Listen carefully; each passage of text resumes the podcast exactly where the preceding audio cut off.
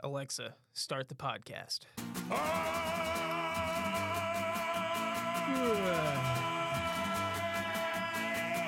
Oh man, Mike, Mike, get up, get up.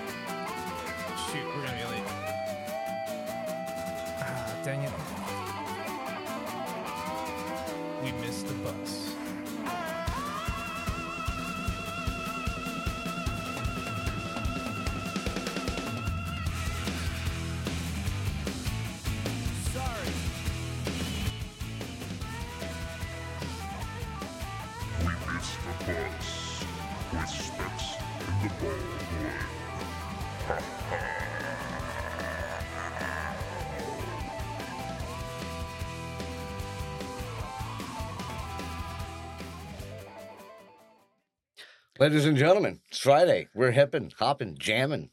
Little tenacious D there. Yeah, welcome back. That's right. Little little Jack Black and Kyle Glass.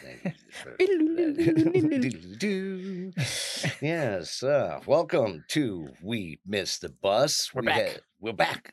And no, we're- not going to complete that sentence right now. We got enough trouble in the world. Don't need to add any more in here today.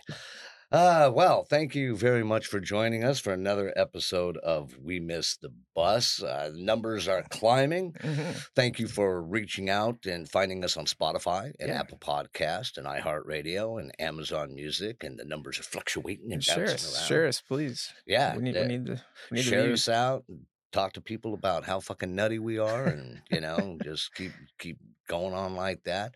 We're trying to talk about those things that are imminently important to us, but we're also talking about those things that have absolutely no consequence on our lives whatsoever. So you know, and and and in conjunction with that, we need to we need to take a look, just a quick look at the the headlines that we're going to be popping in and out of today. But of course, this is our news, and just our news, by the way, ladies and gentlemen. It's nobody else's news. I don't think anybody is following off of our lead. No, I don't know. Maybe maybe the screwy news. You think? If they know. have cheddar we, we we're, news, should they have cracker? I don't want to call us prophets, but I mean we. Profits. I, I keep hearing uh, a lot of the things that we're talking about on other people's podcasts. You know, I will say not only that, but we're getting the jump on things. And if people would just recognize that, you know, we may not even be right about what we're talking about, but at least we're talking about it. you know, at least we're bringing it up there, you know, so. But uh, in today's hes- headlines, we're going to be talking about a number of things. Uh, first thing that we're going to do today, ladies and gentlemen, is we're going to we're going to take a trip down video lane, uh, actually audio lane, and we're going to we're going to listen to uh, Tom Homan, who had uh, he was uh, Trump's uh, head of uh, ICE, and he had some interesting things to say about the Biden administration's claim that our uh, that our like we were part of the Trump administration. Yes, we were secret advisors Yes, to the. Trump administration, ladies and gentlemen. His tan. All my doing. That's right. I, he just bashed in my glow, and that was enough to get That's all it took. the orange That's all it man. Orang Pendek, as they refer to him in Sumatra, the the Orange Man. But uh, the Biden administration, as they're taking more and more heat for the border crisis, as Dems, Democrats are like screaming out, "Oh, we need the wall, we need legislation now. Our Oh, cities oh, are affected." oh, oh, oh. How about that? and you know, and you know, they get in their fucking clown car and pedal their ass away. Um, now that this is happening, the uh, the the former head of ICE under Trump came back and said he'd like to have a little word with the Biden administration regarding their calling of Trump's administration's handling of the border inhumane. And he's pissed. Dude, He right off of the scale. And this is a man that he'll tell you when he's upset, he'll tell you about it. Yeah. Yeah. Oh, yeah. And rightfully so. I, mean, I think, uh, think he's got, just cause. We have every right to be pissed. That's right. So, in in in connection with that, we'll also talk uh, about um, uh, our our fine female presidential candidate Holly, who wanted to push Mayorkas on the special interest contacts that are being made at the border, specifically with people that are on terrorist watch lists. And this is why we we have the prophet speech for for uh, for Specs and I. We were talking over a month ago about one of the greatest effects of the border crisis being the national security concern with bad actors, terrorists, people associated with the Chinese government, with you know Hamas, Hezbollah now is a, is a real concern. But we took a look at those things and we said, hey, these people are more than likely crossing the border, and they're showing up as part of what they refer to as getaways. Mhm. Now, of course, we gifted the administration, the Biden administration. We don't like to do this, but we gifted the Biden administration with a new term for getaways, which was Miss Me's. it's We're gonna trademark that. yeah, Not that it's gonna get us anywhere. then, yeah. Then we're gonna get T-shirts that have "I'm a Miss Me." It's like Mr. Me seats. You know, And, you know, we appear and you know, miss me, and we're you know, It's like, oh, look at me. white heterosexual males over the age of 30 uh, and 50 and they'll be like wait a minute you don't match the demographic what's your name Yeah, you're not blue. You're not blue so but anyhow um, we've had an uptick now eh, when the biden administration talks about their uh, having secured the border and yet the border patrol is reporting back to us that 151 known encounters have occurred with individuals on the terrorist watch list. And it was you that told me that uh, under Trump's uh, term, we only had four. Yes, you are Four. dead on, dead on specs. That's that's four. Four, four, four, ladies and gentlemen. You can fit the number of proposed terrorists that tried to cross our border and during the Trump administration in a Yugo. You know, uh, uh, from a Russian-made car that didn't make it here in the United States. You could fit them into a Prius comfortably. Well, I don't know about comfortably. The bug, maybe. yes, ladies and gentlemen, we'll talk about the the Volkswagen car maker and its ability to jack prices up because you have to get all the parts from. That's right, ladies and gentlemen, Germany. Yeah, so one week I'm going to be without that fucking thing. Not even buy it. He's, he's locked in the room, ladies and gentlemen. He can't leave. I am locked in He the bathtub. no wheels. no, no wheels, no method of conveyance. I am green. I'm completely green. Oh, look at you. I put fuel in my system and it's completely used up. I do have a waste product. Biodiesel. I am I am biodiesel. I'm Vin Diesel. Mike Diesel. Uh, the Baldwin Diesel. The Baldwin Diesel. Yeah, I just I do voiceovers for like the Iron Giant. That wasn't Vin Diesel's. That was me. You know. You know, and kind of doing weird shit like that. Okay, so we'll talk about that, and we'll talk about the 1.5 million getaways, and uh, not being mathematicians, we're not going to talk stat prop on how many. If you do the math, how many of those 1.5 million, what that number really is, probably for people entering the country that wish us harm. It's, I mean, you know, in that 1.5 million, I don't trust that. It's probably three. You know, You and know, what's like, whatever, interesting. it's at, whatever it is, just cut it in half. Yeah, Homan talked about that number that we that hasn't been released yet Mm-hmm. for this year and what it's likely to be, and that number, ladies and gentlemen, is downright scary. It Mhm. really is, because we're probably looking at 2023. We're probably looking. Are you ready for this?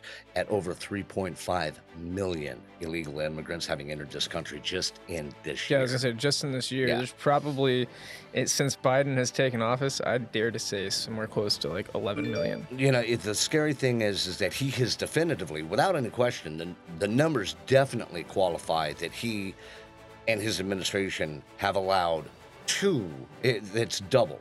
Doubled from his first year in office second year in office now the third year in office. It's doubled each year mm-hmm. you know. By the time his administration is said and done with please lord make that happen by the time that's done, we could be nearing a double digit number, and then we've got so many problems, then we can't even begin. We're to- probably already there, man. Yeah. If you really think about it, like there's, you know, there's people coming across the border that they don't know about. Well, and you know, the Biden administration has got you know uh, got a number of people that are in it that are not even confirmed at their positions, and we're going to talk about No, that. yeah, yeah. Yeah, we're going to talk about Biden placing the labor secretary on a list of succession. So while the Bidens uh, want to tout success, they're adding to the list of succession. Yeah, they're just uh, Not conf- tradition. confirming. Yeah. confirming that Biden will probably not make it through his term. Which is an interesting coin of phrase on your part because the individual they're confirming to the list of succession has not been confirmed by Congress. Mhm. Makes no sense. So yeah, the the Biden's are, the Biden administration is playing with the list of succession and who who may or may not be president if the vice president and the president obviously aren't able to take office. Uh, we're also going to talk about some other lighter news, ladies and gentlemen. We will be stepping in on Israel for for a time, but we're also going to talk about what happens when you're making an anti-gun video and you end up shooting somebody. Is this going over the line? Do you need better special effects, or should we just use start using real firearms? We'll get into that. I mean, would- I say let's go real, baby. Just Al- go real. Alec Baldwin. I'm did. all about Oh, I'm all about open carry and you know let us police. Yeah. yeah, just uh, constitutional carry, and then everybody knows where everybody stands. You're in the "Don't fuck with me" department, Right, or yeah. you're in the "I'm a victim" department. Yeah. you know, and then it's very Darwinian. The whole thing becomes very Darwinian. You know, just kind of sort it out. And you're like, yeah, all right. You know, they're It'll- not messing with me because I'm walking around with my Mossberg 590 Shockwave. It'll just work itself out. Fair. Don't panic. It's organic. It's an okay. So we'll also be talking about coin tosses. oh, How to make a decision, right? You make a decision in the ooh, real and, world. and let's talk coin toss in football. Yeah. Oh, and what that oh and what the what the statistical probability shows, but what it doesn't really mean. Because yeah, while we're talking the 50-50 coin toss, we only have a 50% chance of that working, and of that percentage, there's only a 20% chance that it matters. So, So, all the football games are just null and void now. we're gonna break it down. Every well, Super Bowl is out the door. We got to start over, folks. yeah, even worse by the by the apparent by the apparent actions of the referees and people even like Tom Brady Mhm. calling it out, who was quoted as saying on his podcast this week, now I understand why the fans are pissed off, quote unquote. And it's not because of the product, it's because of the refereeing and more and more people, they're beginning to wonder what the fuck is going on in the league. I saw a breakdown actually last night. I saw a breakdown of a piece of uh, film from the Broncos game against the Chiefs. And we've got an individual that's playing defensive end. He's out in the left flat. You've got Patrick Mahomes that's coming on the outside right of the flat because he's it's a bootleg pass. And he's got uh, number one, it's a wide receiver that's out there blocking for him. And he's probably going to just tag the defensive end and release, right? Tag and And- release. Yeah, tag, and release. And the Broncos defensive end is set up in a position where he's shooting that outside contain gap. He's got a free shot on Mahomes. He takes two steps and it's a sack. And for some unknown reason, he just basically tackles the wide receiver for no reason. And people are looking at this and they're looking at some of the bizarre calls that are going on in the NFL that are obviously changing the direction of a game and are definitively responsible for shaping the outcome of games. Mm. And more and more people are like, this is rigged. This is this is wrestling. It's rigged. It's based on viewership, Nielsen ratings, ad dollars, and betting. Well, yeah. I mean, if it, if the Taylor Swift effect hasn't uh, brought that to light, then uh, I don't even fucking watch football. And you know and about I, and I and I you know I couldn't I couldn't tell you. Dude, I'm sitting here football, and I'm but- like, I'm like fucking just like pumping my fist in the air because the Avs are undefeated in the preseason eh, or in the beginning of the season. It looks like their core unit is better than it was last year, and they they you know the uh, the Kraken, the Seattle Kraken, knocked them. Uh, out of the playoffs last year, and they handed the fucking Kraken their lunch. Crack, crack the whip, whip on 'em. crack a lunch. and yes, ladies and gentlemen, it was sushi. Oh, yeah. See what I did there? Calamari, baby. Calamari kraken. And up there with the sushi chefs that are the Colorado Avalanche. That's right. Did that did that ring true? I would never make it as a fu- I No, would never no, make it as a hockey announcer. The guy had just looked at me and hit me with a stick about five seconds after. Pow! You'd have a puck coming right for your face.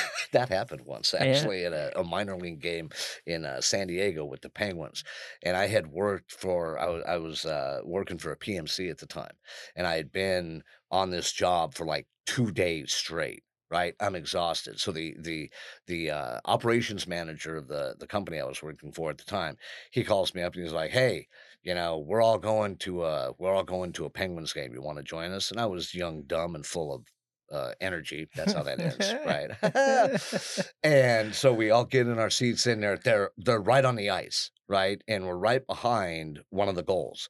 And so I'm sitting there and I cross my arms up, which you never want to do. You cross your arms up and you're tired and you start to sink back. You know, yeah, yeah, you're you're counting sheep moments later. And I was, I was snoring, I guess, because all my my I've got five guys, you know, on either side of me, and they're laughing their asses off. They're like, "Oh man, you know, look at look at fucking the bald one here, just out like a light."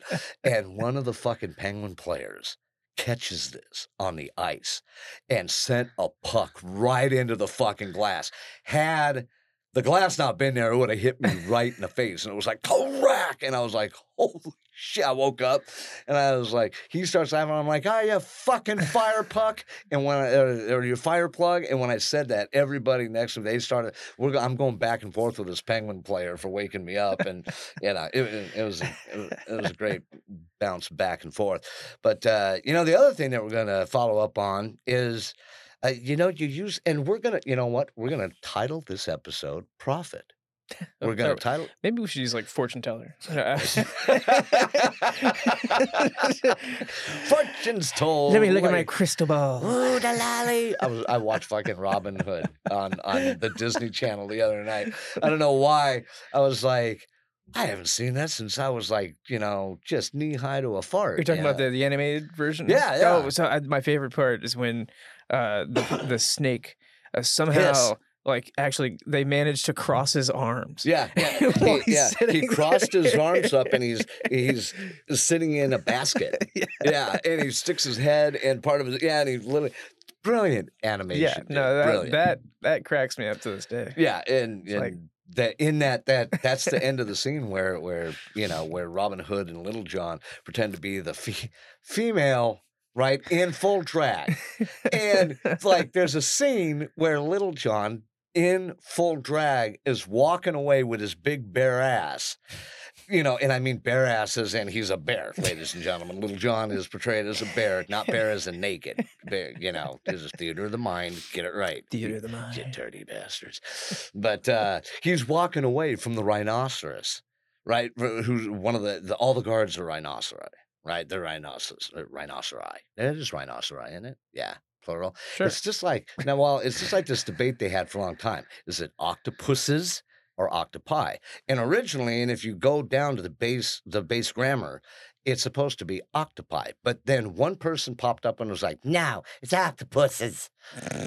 Just, And it was just like, that. yeah, just like that too. And it's like, you sorry bag of, you know, and it's not octopuses, it's octopi. Let's let's sound don't you wish that we sounded as smart as our ancestors who Oh, had this oh, amazing command of every language that they spoke, unless you were Mhm. Cockney in England.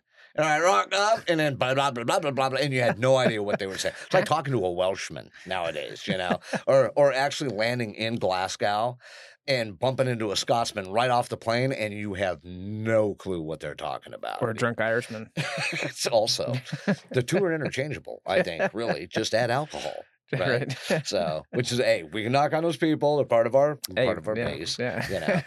so but you know you, you, anyhow uh i digress we got completely off track there but anyhow to reel it back in. yeah you've got you've got you've got the the rhinoceri and and the rhinoceros is sitting there and and he sees little john walking away in drag and his big bare ass is shifting around in this skirt and the rhinoceros is like ooh you know he whistles at her. And i'm like dude this is disney. This is awesome.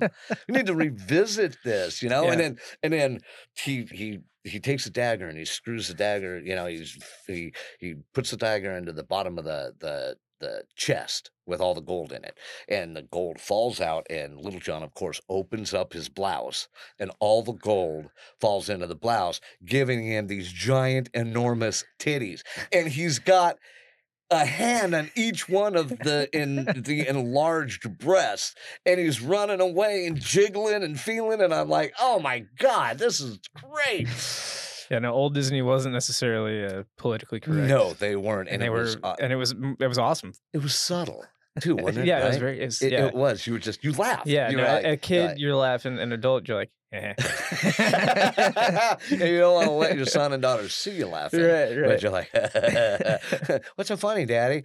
Uh, pissed the Well, snake with the and arms. what's funny is like those that that might be part of the uh, what they call the Black Diamond collection from the Disney uh, the Disney movie collection. That's right. And if uh, if you folks aren't familiar, the Black Diamond uh, versions of the the VHS collection of uh, you know the earlier Disney stuff, um, a lot of it had uh, sexual innuendos. Oh, God, and I think yeah, uh, the, one of the the most prevalent that that I came across was the Little Mermaid That's right. from on the from cover from the cover uh, through about like three quarters of the movie um there's actually there's there's a multitude of different scenes that had to be put in there by somebody Well, it and, and it had to be the animators. and, uh, who else yeah, you know, and I mean, and this is because this was back before they were really like everything was still being hand drawn right. The, the um, amount of CGI because they stepped in. CGI entered into the first Disney movie with Beauty and the Beast. Mhm. They did a CGI capture of. well i thought it was fantasia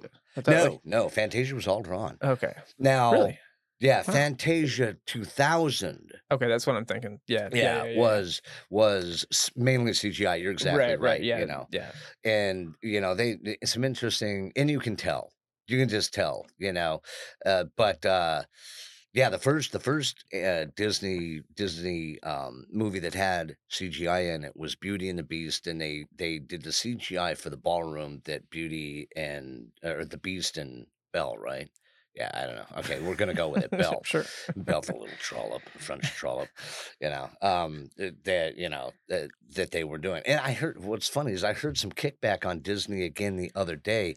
A bunch of parents have gotten together and decided that the Hunchback of Notre Dame, that story, was not appropriate Disney fare oh because of all of the violence and exclusion and everything else. And I was like, really? but they're making the same they're trying to make the same company turn beauty and the beast belle into a into a to a bottom so beast in the bottom Beast in the bottom. The first five minutes, the chandelier opens up and becomes animated and says, "Yes, but I'm a top," and they're- they're- it all goes down. no all the all the you know the knickknacks and the knick-knack, and things knick-knack, are paddywhack, give your dog a they're bone. like, Ugh. get us out of here yeah, we've we've they're we've gone- inserting us in places that we shouldn't go I don't want to be woke. I don't want to be woke. why is the teapot brown why is the teapot brown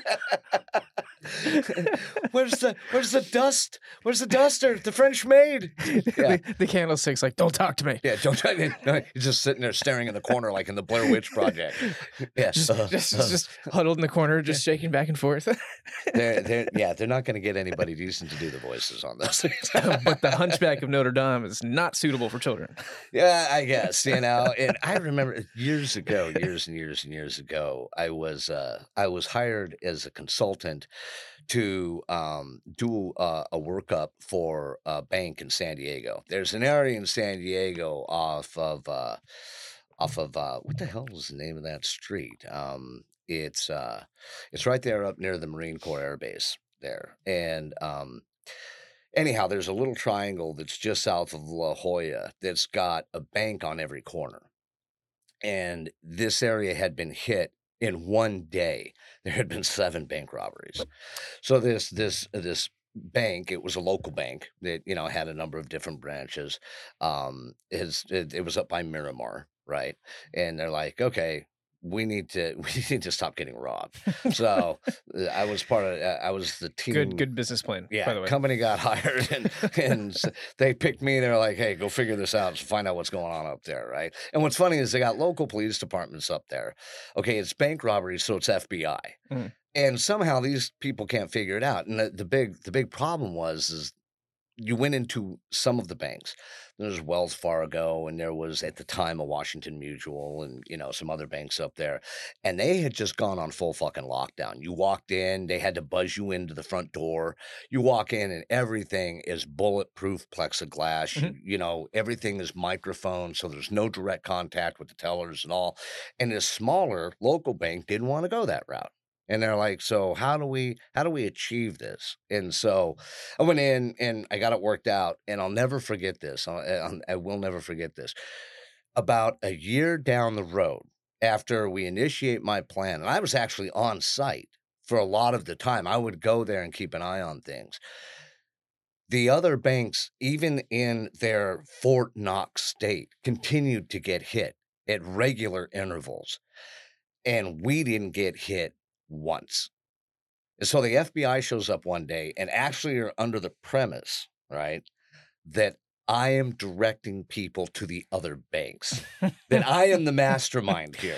Which tells you just how far they were trying to go to figure this out. They're like, okay, okay, we have no idea. Let's let's go fuck with the guy that is doing Yeah. is keeping his bank safe. because they were yeah because they they they said the statistical model made this bank an outlier. Why was it like this? It's got to be you because you're the new variable. And i just laughed my ass off and i was like you know how we started everything? I said what did you see when you came up to the fucking bank? And they're like well we we saw the bank. And i was like who was standing out in front of the bank? And they're like, well, there was a, there was a, it happened to be me that day. And they're like, there was a guy in, in, you know, full gear, vest, gun belt, you know, looking, you know, and actually looking around, paying attention to what he was doing. I was like, you know, this is the first obstacle that you advance. I said, how many of the other banks that have been hit actually have a security team watching the bank? And one of them is visible outside all the time. And they're like, well, none. And I was like, that's right. What they're not worried about my Beretta. Mhm. What they're worried about is my mind, my eyes, my observancy. I'm going to see them. I'm going to be able to finger them. They don't want to deal with the problem when they've got a bank that's 10 times easier right across the street. Mhm. You know, they're not worried about video surveillance. They can pull a mask down over their eyes. They're worried about me being able to ca- capture some aspect of what they're doing and report it back to you. And I, but anyhow, inside of this bank, one of the individuals that worked there, we'll just call her Jay. You know, uh, very, very Christian, organized mom, a billion kids, and she comes marching in one day to work, and she's all in a huff, right? And she says, she says to me, she says, "Do you did uh, uh, do you go to see movies?" And I said, "Yeah." She said, "Have you seen the new Tarzan?" And I told her I had.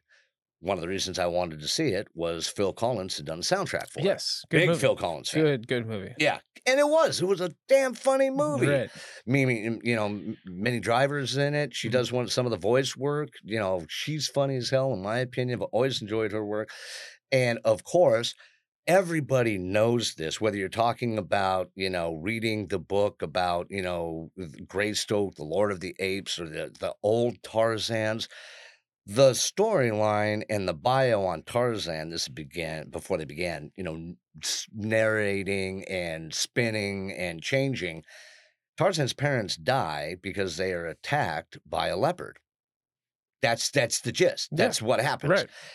And she was upset that Disney had taken it upon itself in an animated movie to teach her children about life and death. That was her complaint. And I was like, well, you, you knew the story of, you know, Tarzan, Mhm. Lord Greystoke. You get it, right? And she was like, well, yeah. And I said, so why did you think that Disney was just automatically going to exclude that? And she's like, well, I've never seen death in a Disney movie. And I was like, how old are your kids? And it, she, they were like six and eight and nine and 12. And, you know, she had a billion of them. And she was like, well, that's up to me. And I was like, hasn't anybody died in your family yet? Hasn't a pet died? How how have you gone through life and not explained how things pass on? Mhm. You know, it's part of your faith as well. If you go to church, I was gonna say I, I went to a Catholic school. yeah, and we were taught from the very beginning. I mean, because you immediately start learning, learning about like the crucifixion and everything. else. I mean, it's, yeah, it's very the resurrection. It's all death oriented, Oh, isn't absolutely. it? I mean, Oh, yeah. AD, our calendar is Anno Domini Yeah, after, after death. you know, I, I I'm sorry to interrupt, but No, go, go. she she is, how how many years ago was this? oh Jesus, this is back like 2008. She's part of the problem today. What Yes, she no. what she did to her children and what she's she, a what she- Karen. she- yes, Ah. she fucked her kids up. You're part of what fucked this country up. Sorry. What do we call the pre-Karens? Um, oh, I'm sorry. I just, I just I'm glad I, I'm Dude, glad ladies, I and, caught ladies that. and gentlemen, I just caused Specs to have a seizure right there. Specs looked at me, and then it was screeching. Between a screech and a whistle. yeah, and that's all it was. That, yeah. No, I, I almost said something that would have had to have been cut. And ladies and gentlemen, we don't it. do a lot of editing Yeah, here on We Missed the Bus. We're trying to trying to be better. yeah. So no. So but so what do we call the pre-Karens? Were they You- it's just how you spell it. It's Karen with Oh. a C. Oh. Ooh, well played, sir. Yeah. Karen with a C. C Karen. Yeah, like C section, but different. Not a natural birth. I have nothing against it. Both of my children were were a C section. So, but uh, you know, okay. So now let's let's get down. Let's, let's bring it down. Bring it down here, ladies and gentlemen. We're gonna have to uh, uh, enter into what is slowly but surely becoming a uh, a tradition on this station.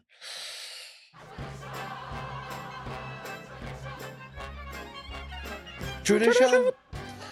and um, it- we're going to just dive in briefly to um, the war in Israel. That's what it's now turning out to be. We have a multitude of reports, and so this is. Let's get a player's card. How about we do that? Let's Sure. get a player's Let's card. So. All right, we've got the West Bank, Gaza, Palestinians, i.e., Hamas, and I know uh, there are a million people out there right now that are that are like, well, if you live in Palestine, you're not Hamas. Well, yeah, you basically are because you haven't done anything to speak out against what you know Hamas is doing and or planning to do against the Israelis. Really, so you, we talked about last week. We talked about policing your own. You know, Mhm. we we talked about all of those elements, and I'm sorry, but if you're not going to please your own and you're going to let those people run your country, Right. Well, it's just like we talked about with Mexico. Yeah, You know, very similar. and it's Very kind of similar. I hate to be that you know the uh the American you know what was it was it you know what was this what was the movie what were we talking about What? America fuck yeah oh, the Oh. Team America. Team, I hate to be Team America. Yeah. You know, I love the movie, but I mean, you know, it's Yeah. just, uh, it, you know, we that's who we have to be. Uh, I, you know, we have to just go in, fuck shit up, and then make it right. Well, and guess what? That's what the Israeli war plan is Yeah, right. Honestly, at this point, you know, uh, you know, we're we're kind of doomed until someone else takes the helm. Well, this is, and, and the reason we're talking about this right now is, is stepping away just from the horrors and atrocities that were visited upon the the you know Israelis by Hamas, by the the backed Hezbollah soldiers also that were integrated in this. But now we found out that Iran has sent Iranians in their own terrorist cell that are referred to as the Islamic Jihad. Thank you very much. Another one. Now we've got three terrorist organizations by themselves that are integrated in, you know, attacking Israel. Okay. So they're going to be fighting a war on a minimum of three fronts, really. It's not just two fronts, it's three fronts. But then yesterday, Yemen got involved because uh, three cruise missiles were fired from Yemen at Israel. And thank God there was a United States warship sitting there in the Red Sea, just whistling along, you know. yeah, do, do, do, do, do. Oh, look, objects in the air. They're not, and that was all it took. And it's Right. like, you know, really? That's right. Yeah. You, we have the most advanced air defense system in the world. And by the way, just so some people can get some real oomph behind it, they've now mated that to the Patriot system. Mm. And so they have onboard Patriot, which has got an even higher intercept percentage ratio, married to the Aegis Spy 1 radar system, which is the finest in the world. You're not getting shit through there. No, Okay, uh, you know, you could be a mosquito flying through that area, and I would, I would warn against it. I'd be like, dude, if you Ooh, you don't yeah. want to get fucking frapped, go back and suck some blood somewhere else. You know, don't you want it down on the Nile? You know. Ha, was not going to see what I did there. Thank you, ladies and gentlemen. I'll be here all week, you know.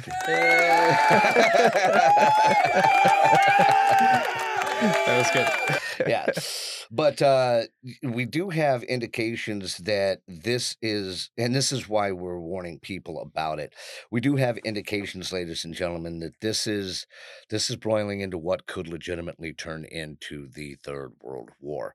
Iran is involved. Um, Yemen is now decided to enter into the fray by letting, you know, supposedly letting fanatical elements within the confines of their country fire cruise missiles.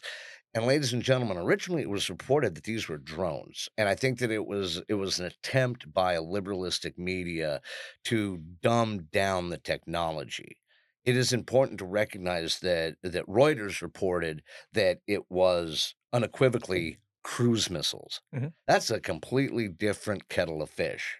And that's something that that definitely definitely needs to be mentioned because you're not just talking about you know a, a paper slash cardboard throwaway drone that's you know traveling 300 miles and then dropping you know just got like five kilograms maybe five kilograms of c4 these are cruise missiles with you know with 500 to 1000 pound warheads attached to them it takes flight characteristic, it takes programming, it takes radar, and it takes GPS to Mhm. get those things from point A to point B. It's a technologically advanced weapon system. And that's what they were firing at. This isn't this, the, the rockets that Hamas is firing at the Iron Dome, which are basically they're dumb rockets. They're ballistic in their trajectory. They go up and they come down, and whatever they hit, they hit. But uh, the uh, uh, the um, the Navy destroyer, the USS Carney, if I remember correctly, is the the vessel that actually intercepted the missiles. And coming from Yemen, you would wonder exactly uh, it, exactly who was involved with that. And it turns out that they're alleging that it was the Iran aligned Houthi. Yeah, I know. And uh, I'll, that was not on my radar either. So now it's uh, what we're to. Oh, that's the name. We have the name. You know, there's a, uh, don't ask why I know this. There's an old prison saying, give your pain a name. Okay. and, and you shorten that saying when you meet other people that are from prison. No, I've never been in prison. So, but uh, it's given a name and when you hear someone say that it's just kind of like you know it, someone's complaining about something or the man's got me down you know uh give it a name you know and that's how it goes. If you want to see a lot of this inference made in a movie watch uh seven things to do when you're dead in denver i think is the name of that movie. It's got andy garcia in it treat williams uh christopher walken i think is in it. It's a really good movie actually but you got to give your pain a name. And so, with the Houthi, with Hamas, and Hezbollah, I think we could call this the Battle of the Three H's. What do you think? well, all right. Now, that's, ladies and gentlemen, that's that's the Battle of Lamaze class, the Battle of the Heavy Breathers. yes, Israel picked up the phone, and it was an obscene phone call, ladies and gentlemen. it wasn't rockets. It wasn't death to Israel. It was, what do you have under that yarmulke? You know, scratch that. We may edit that part. We're sorry. so, but now we got the the Houthi, we have Hezbollah, we have we have Hamas, and we know for a fact that Hezbollah and Houthi, there's no question Iran claims these people. And so we not only have to look at at at Palestine, we have to look at Lebanon, we have to look at Iran. Well, my thing is like you know you're claiming them. I mean, eh, let's let's let's, Those are mine. let's yeah, let's treat them like your children. You know, It's like all right, like they're yours. You're responsible for them. Come here, so I can beat the shit out of you, and then and then we'll deal with your kids. Right. Now, You and I think, you know, if actually if you So, did so fuck that- you, Iran. Yeah, I agree with you. If you did that, then you know, and y- this actually boils down to a number of different things. It's funny how you can look at things from uh, scientific methodology and find similarities. this is just like child parent relationships in computer science and even in biology. If you deal with the parent and excise the parent in root commands in a computer, you if you kill that parent command, you kill everything associated with it, which would include all of the child properties, Mhm. right? In biology, if you wipe out the parents, Boom. yeah, the children are sitting there wandering around going, Mommy, Daddy, Yeah. what happened? Yeah, their successful, you know, life, you know, expectancy rate goes goes way down. Yeah, and they become instantly dependent on the people that wiped out the parents. So Right. now you can dictate to them. You can say, "All right, knock it the fuck off over there. Uh, Yeah. You know, you're going to come correct. We're going to, you know, we're going to we're going to bring you back into the fold." Yeah. Now, see, I think we need to do something like really drastic in this in this you know instance. We kill the kids, Yeah, and and and and then parents. and then we spank mom and dad until they you know until they give us all the fucking oil. that we that's that I was mean, a- well, did- everything's oil based anyway. Did I say that? Yeah. What do we kill them with? Specs of speaking, ladies and gentlemen. So it's landmines. We just plant. There's, Yes. eh, there's no direct targeting. It's just a sprinkling of a million landmines over Tehran. That's my favorite. My favorite. you know, my favorite line of defense right there. just landmines. You know, just- at least you can hear them land- coming. Yeah. uh, Well, yeah. Boom. What was that? I don't know. Was it a bouncing Betty? Claymore? Maybe an anti tank mine. What was it? Who knows? Did it do its job? They're screaming. Yeah, there's screaming going on over there. so they got somebody. Think they've learned their lesson yet? No, send 10,000 more. We can launch them out of artillery tubes. There's a, there's a movie that I watched, and you you guys can check this out. Uh-oh. It's called called Incest, and it's one of the stupidest fucking movies I have ever seen. Oh, Uh, wait, wait, was- wait. No, it's incest. Let's put a happy spin on this, please. So it's uh, we're it's it's based in in Europe of all places, like like London shocker. or like Britain, you know, like the, in the back country, you know, if you will. I've heard they do a lot of incest porn over there. And- more than more than normal. this is a this is a village of like incestual like incestuous, like uh, like the whole village is incestuous. Yeah, well, they're all they're all family. okay, so it all- is. It's an yeah, incestuous village. and they're they're all retarded, and you know they and they look it and uh, a- sure anyways, this just isn't an English village? it- I I had So- to watch the whole movie to I'm figure it out. I'm sorry, ladies and gentlemen. Anyways, there's like these kids driving, you know, through this little town to get to wherever they're going, and their car breaks down, and then they get abducted by these like this family and, and, and whatever. Like one, the one girl that survives, which is still cracks me up to this day. Like you know, they, they see her like you know running from the, you know this the old dude with the shotgun, and he's just walking, and he kind of stops, and you just see her you know continue to run. And then boom, she hits a landmine just out of nowhere, like no reference to like war or like anything, you know. I mean, just boom, she just she Just she, landmine. She just fucking hit a landmine. and then that was the end of the movie. That- that- And what's scary is that you just described the the plot for The Hills Have Eyes. It, It- well, was done in the seventies, This was and The Hills like Have a, Eyes too. this was like like a very very terrible spinoff of Oh, The Hills Have a British spinoff of The Hills Have Eyes, uh, and they called it Incest. Wow. Oh yeah, they actually. Oh yeah, we'll, no, we'll there talk was uh, there was there was an excellent excellent series. I've actually told you to go and, and watch this series. It's uh, True Detective on Mm-hmm. HBO, and the first season with Woody Harrelson and Matthew McConaughey, those guys bust fucking chops as actors in that role.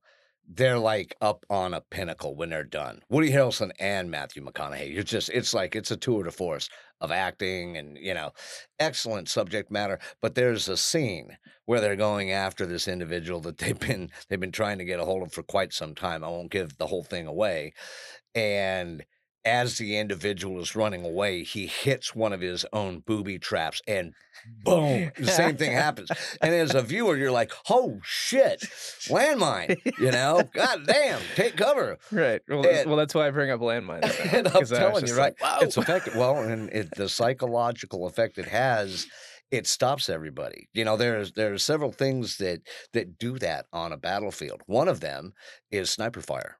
Number one, there's uh, there's a, a, a record of a German sniper holding off an entire battalion of American paratroopers. You you know, he's up in a church steeple and he's just planking people Is out. that the the the sniper they made reference to in Inglourious Basterds?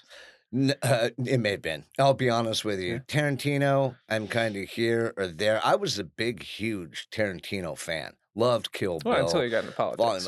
Well, yeah. Then he comes out and he's marching that one day on on the streets of New York, and he calls all cops murderers. And I Mhm. was like, if I ever see that motherfucker, I'm gonna break my foot off so far up his ass, he's gonna taste Reebok for a year.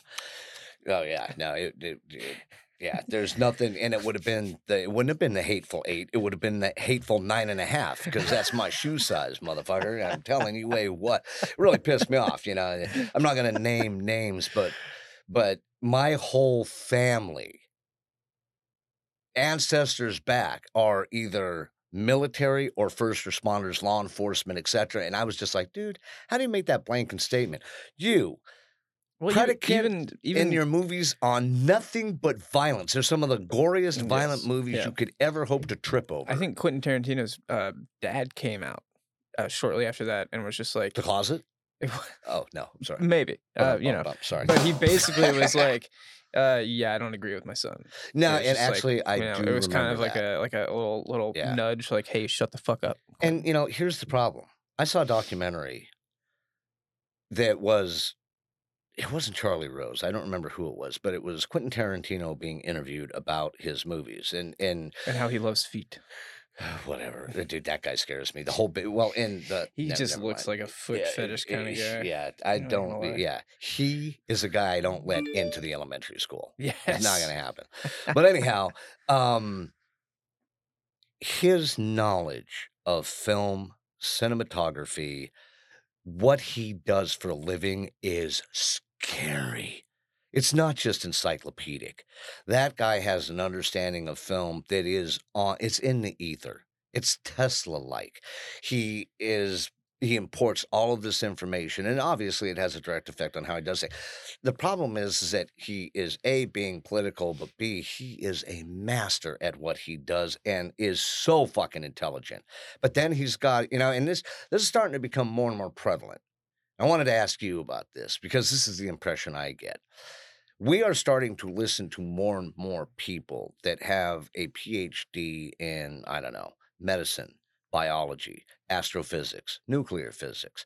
And because they have that PhD behind their name, we assume that they know everything about everything.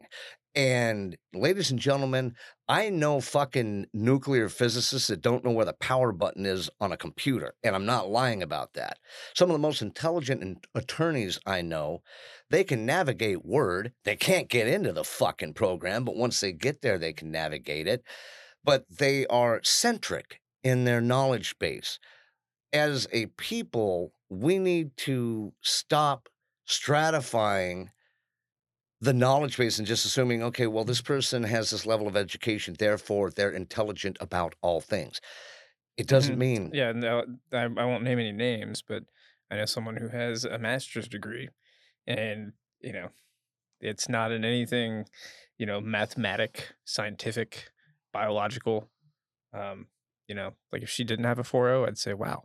You know, How did you get the four I'm like, huh, you know, yeah, you know, I and you know, and like they brag, you know, they brag and brag and brag, and like, oh yeah, this pers- person's so intelligent, so intelligent. It's just like eh, she's she's she's doing, you know, like social work. yeah. like, you know, And I'm it- sorry, like, and I know that like that does take a little bit of psychology, but I mean, she's filling up. You know, I'm, I'm sorry, I won't go any further than that because I could get back to the wrong person. But right. But um, and and I, I'm aware of the individual you speak of, and you're right. Just because they have uh, you know, what they used to refer to as a sheepskin right, doesn't make them particularly, you know, intellectually capable as it applies to the solving of all problems in all places. Mhm. You know, um, you want to you want to talk or talk. You can't talk to them anymore, obviously, but you want to, you know, there are individuals that you can listen to in relation to constitutional law. Uh, you know, politics as a whole, who are just mind-bogglingly intelligent, and it's their ability to take all of the pieces of information that they have and compile them into a reference that is easily understandable. You know, we've we've said this before. Einstein believed that the perfect understanding or equation to explain all things in the universe should be able to fit on the back of a bubblegum baseball card and be understood by a 12-year-old. That was his inference. That's elegance. when you start talking about you know people that are very intelligent, they're they're the the people that I trust in relation to their ability to understand something and convey knowledge. They have an elegance about their thought process that gets you not around things, but clearly through patterns of thought that leads from point A to point B. And I don't have to go tangential and go over here to sub point one and, you know, figure that out and then disseminate and delouse because you're of this particular political orientation. It's just pure clean facts that are delineated and then you can reference things that occurred that prove your point you know, it's a scientific method, and and you know, eh, we need to stop listening to people that are we're just being told are smart. Okay, stop listening. I love Elon Musk for a couple of things. You know, the X thing we've talked about that. That doesn't mean that he has the solve for every social problem that we have on eh, on this planet. Stop listening to Elon Musk. Stop listening to Steven Spielberg. Stop listening to Bill Gates. He put together the microchip. It doesn't mean, you know, with all of his money that he's given to uh, fund programs for, you know, uh, epidemiology and for the understanding of viruses, how many outbreaks has he solved? What has he given us that says, oh, yeah, we don't have AIDS anymore? We don't have SARS anymore? How did he help the COVID, you know, break out? He didn't and none of the money that he did really did either. Yeah, it added to the research, but he couldn't solve the problem. You know, yes, you made an electric car, Elon. Fantastic. It doesn't mean Well, no, he bought the company. well, and I mean, he didn't. yeah. yeah he didn't make the no, he didn't make the car. You're exactly right. He he he didn't design the rockets that are attached to the SpaceX program. He had people that did that for him. He isn't an expert on on living on Mars. He has a bunch of people with him that are experts on that. Stop listening to these fucking people because supposedly they know all. They don't know any more than you do. They happen to have made, you know, yes, they may be intelligent. They may they may have an exorbitant amount of money. They may have been very intelligent in their acquisition of that money. But stop fucking listening to Well, them about like all things. How you brought up Bill Gates. I mean, the guy, you know, basically stole a you know the microchip company out of someone's garage. He was yeah, he was not the only originator and I think he of paid like Microsoft paid the dude like five thousand bucks for the idea or some shit like that. I forgot all, the whole story behind it. But uh, okay, so f- fast forward, you know, to today, and you know, how the fuck does he go from microchips to you know epidemiology, uh, Yeah. getting into our like the food industry, and you know, genetically modifying food and making Right. fake meat, like you know, if and you know, the Bill and Melinda Gates Foundation. What happened to Melinda? You know, she divorced Bill Gates be- for what reason? Like, you know, why was that kept so quiet? Like, what does she know? Like, why did she want to separate herself from that fuck From this this great philanthropic individual. Yeah, one of the richest men in the world. Yeah, philanthropist. I give Uh, I you give all. Yeah, know. it just doesn't make any sense. Yeah, you know, be, just because you won't let your kids. Yeah. and, And- and and Gates has said this. My just own because, brother, I love him to death. He, I know he'll never listen to this, so I'm gonna go ahead, go ahead and say it. you can go hog I- wild. you know, he uh, he married a surgeon. She's very intelligent.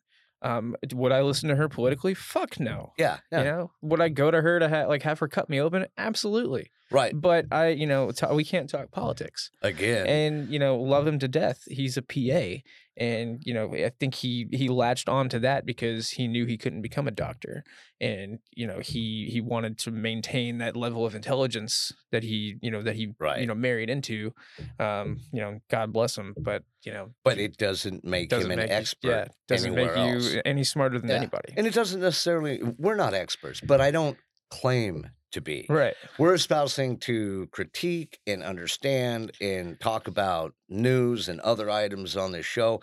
It doesn't mean that we're fucking experts. We're just, I think what we bring here is just a critical thinking block. We say it a lot. Mhm. Critical thinking is a is a skill set. well it's, it's something it, that you have to it was on. actually i was in school when they quit teaching critical thinking Yeah, and they started moving in the whole new wave of of of education Well, now it's and you know I haven't obviously I haven't been in college for a great number of years, but I mean that was the first place that I was I was exposed to it. What was funny is that I'm exposed to it under the, you know, under the auspice of academia, but it was things that my father had already been teaching me for my entire youth.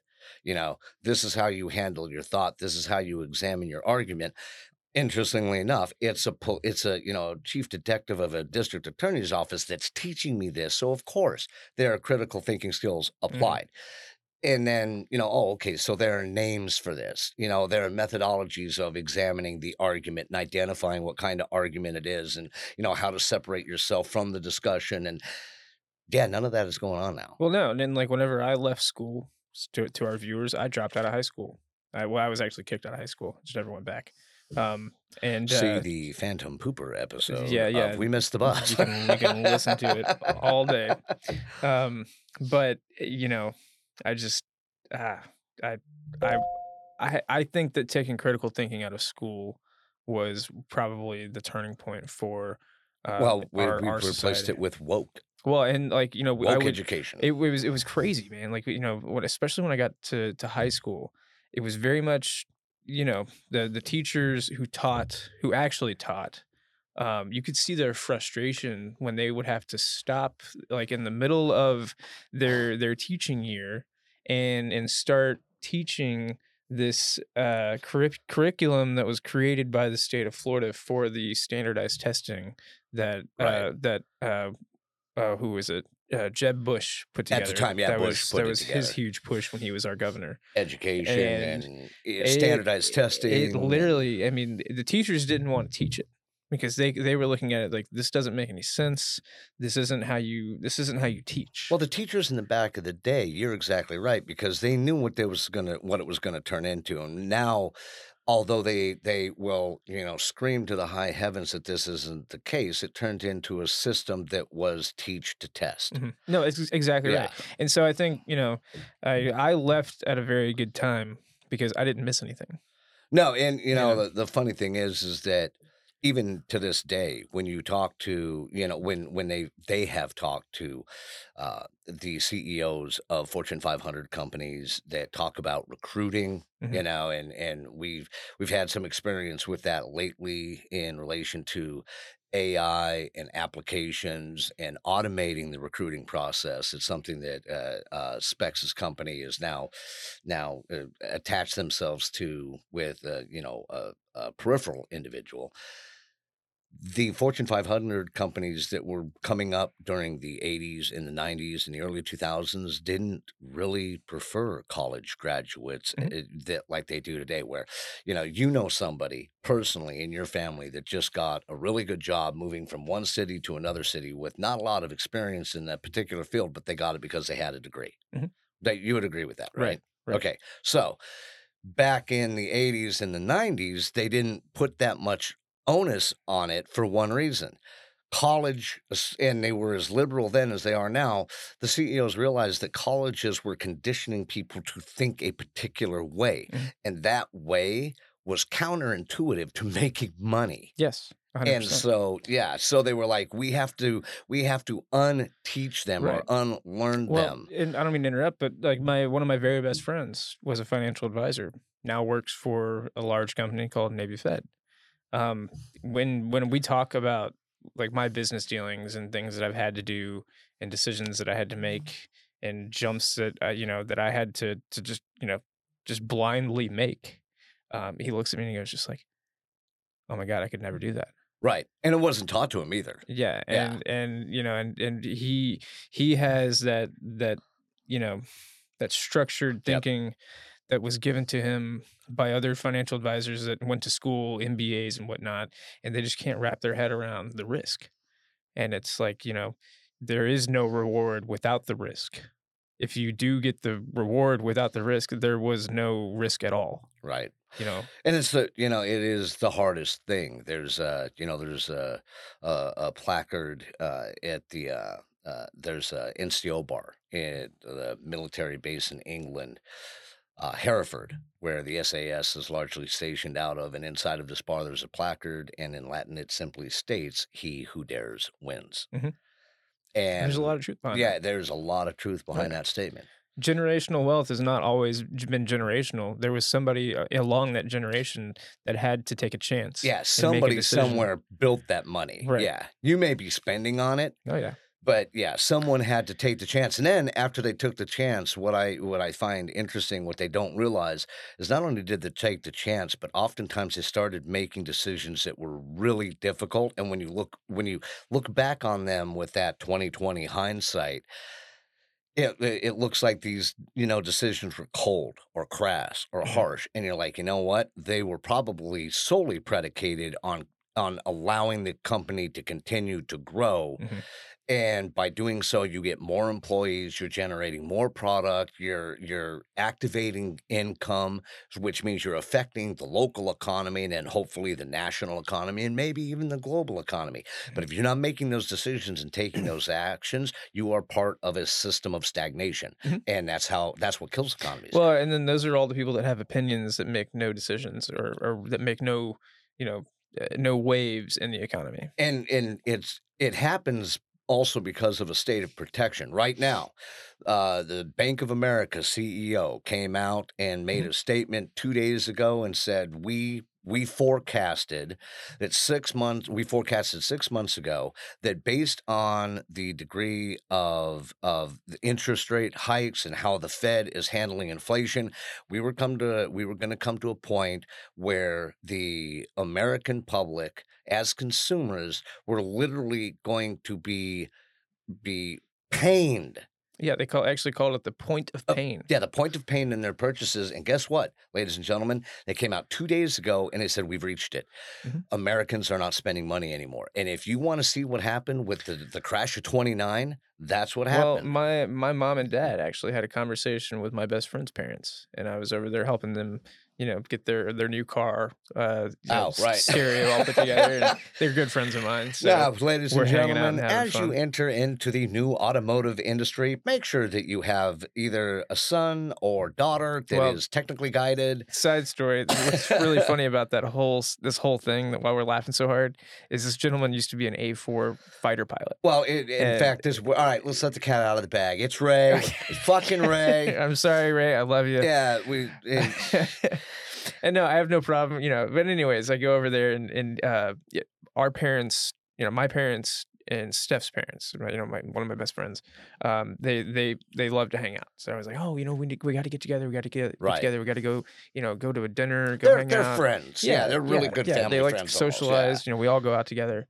And uh, and Ray actually made the comment. He goes, "Yeah, I was talking to your, your mom and dad the other day, and uh, you know, they made the comment. They were like, yeah, you know, we're gonna we're gonna start spending a little more time at home, Yeah, and not you know, not that they didn't want to hang out with Kathy and Ray, like that. That's not what I'm saying at all. They were just making the comment that like you know they're they're a little weary of going out in in large public places now, and a you know spending It- it- spending money is you know it's just like okay, well we kind of need to you know, any family that hang pays off on that. attention to their budget right now, Mhm.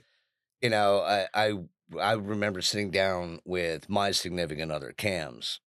What was it? Two three months ago, and I couldn't believe how much more money was leaving the household. Mhm. And I was like, okay. And then that's what we started to do. I was like, you know what? We're going to spend more time paying attention to our our menu that we're cooking at home. And she agreed. She was like, wow, this is, you know, this is really increased. And it's not, a, you know, it's not an uh, uh, an insubstantial amount. You know, you're talking. It went from baseline, everything is covered, we're okay, we can spend a little extra money, but now there's an extra eight hundred to a thousand dollars that's leaving the household just because of inflation right now, Mhm. and you, you know, i- and the more you try to spend out, you know, just uh, spending money outside of the household and consumerism, the worse it is to boot because of what you're paying in payment processing fees and interest rates on your credit cards Oh, and yeah. you know the the latest estimate now we've talked about this in other places is that you are only working for yourself and for the interest of your home and savings etc 6 months out of the year Mhm. the rest of your time is spent especially if you don't use cash the rest of your time is spent paying off the percentages that are that are built up in credit card processing fees Right. you're literally working to pay people to spend money. Mhm. That's it. And Yep. so, you know, it's something that, you know, needs to be uh, paid attention to. We have driven so far off the fucking rails here. Hey, that's what we do. That's Yeah, what we do. Hey, Let's get back. Let's get this train back on the track. We're going to get the train back on the track. And in the process, one of the things that we are going to mention real quick, ladies and gentlemen, if you do listen to this and you have you have individuals that have have a habit of of listening to the the liberal side of things, please tell them to reach out and slap every member of the quote unquote ska squad Ah, the squad. right upside the head. So Oh. Hamas attacks Israel, Mhm. right? And they say nothing. It is literally crickets from the squad. All five members of them uh, AOC, Tlaib, Captain, you know, Bernous. Is that a Bernous, Mr. Luthor? I don't know, but I want. I do want to say that AOC is probably the only uh, waitress in history that's never brought anything to the table. Thank you very much, ladies and gentlemen. Specs will be here all week because I'm going to leave him here. Wait, hey, you don't have a car. You can't go anywhere.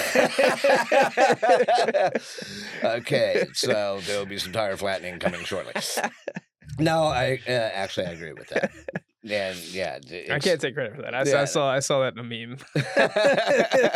but it's true. yeah, it's very true. So AOC and the squad are totally silent. Mhm. They don't make any noise. Hamas attacks Israel, total silence. And people start asking about it on the second day of the war. They're like, yeah, got any words of wisdom here? So there was um, what was purported to be a failed attack. And initial reports was that an Israeli rocket had detonated over a Hamas backed hospital in the Gaza Strip and had killed 500 people. So the Palestinians immediately start releasing every piece of fucking, you know, social media they can saying Israeli just killed 500 people. So or Israel just killed 500 people, so civilians at a hospital. Yes, it was uh, in a Hamas backed hospital, but or funded hospital, I should say. Quickly, though, the evidence is shown that it was a rocket originating from the hospital. And then we found out. Well, I didn't realize that hospitals came equipped with their own Yeah, rocket well, system. You know, Oh, we don't live in the Middle East. I would put self defense turrets on any hospital I built. Well, but- hey, that new the new Baptist. I mean, who knows? yeah, Sacred Heart, maybe so, but uh, you know, um, the uh, so the the uh, so the scuttlebutt comes down. one one of Speck's favorite words uh, from uh, Israeli and American intelligence. Uh, organs, since we're talking about hospitals, that's what we'll call them. organ- That in fact the rocket had been purportedly fired by the Islamic Jihad, which is uh, we forgot to add them to our our cast of players the Islamic Jihad, which is Iranian based and completely manned by Iranian terrorists, are in Palestinian territories now and actively working in those territories. So they set off the rocket. Now, the reports are still currently. And we're gonna go. We're gonna go into a f- fortune teller since we've got somebody across the way here that does like prophets. hey, I just don't want anybody yelling at us for you Yeah, know, for using that word. Fuck you, profit. you know, eh, we could we hey we can make this go a couple of different ways. We could also I like how it changes yours, but not mine. that way you can make fun of me while I'm doing it. that was very Legion. That was very Exorcist too. You know, so but they uh, so the reports are coming out of Israel and coming out of the United States that the Islamic Jihad tried to fire off a rocket. They placed the rocket battery next to the hospital to prevent counter battery fire from Israel or even now the United States because we've got two aircraft carriers the entire complement of ships with those task forces and 2000 marines that are now there they're there off the off the coast of israel so we're ready to jump but and we're already shooting things down as we reported you know that are flying over the skies toward israel so interestingly enough they put the battery there next to the hospital the reports are that they tried to fire a rocket into Israel. There was some type of malfunction. The rocket detonated while it was still attached to the battery, and it subsequently destroyed the hospital. It took me about five seconds of looking at this with my previous profession's disposition. And I believe that the Islamic Jihad, Jihad intentionally detonated the rocket next to the hospital, specifically for the purpose of trying to blame the Israelis. That or they just loaded it backwards. That's also a That's possibility. Huge possibility. The only reason that I don't think that was the case, we didn't find any Acme anvils and or pianos oh, surrounding Oh, okay. the area. That's a key indicator. Yeah, right without the Wiley Coyote effect, you know, and ladies and gentlemen, it that does happen. I yeah, I've seen I've seen mortar encampments that were clearly destroyed because the mortar cooked off in the tube. Oh yeah, it gets stuck.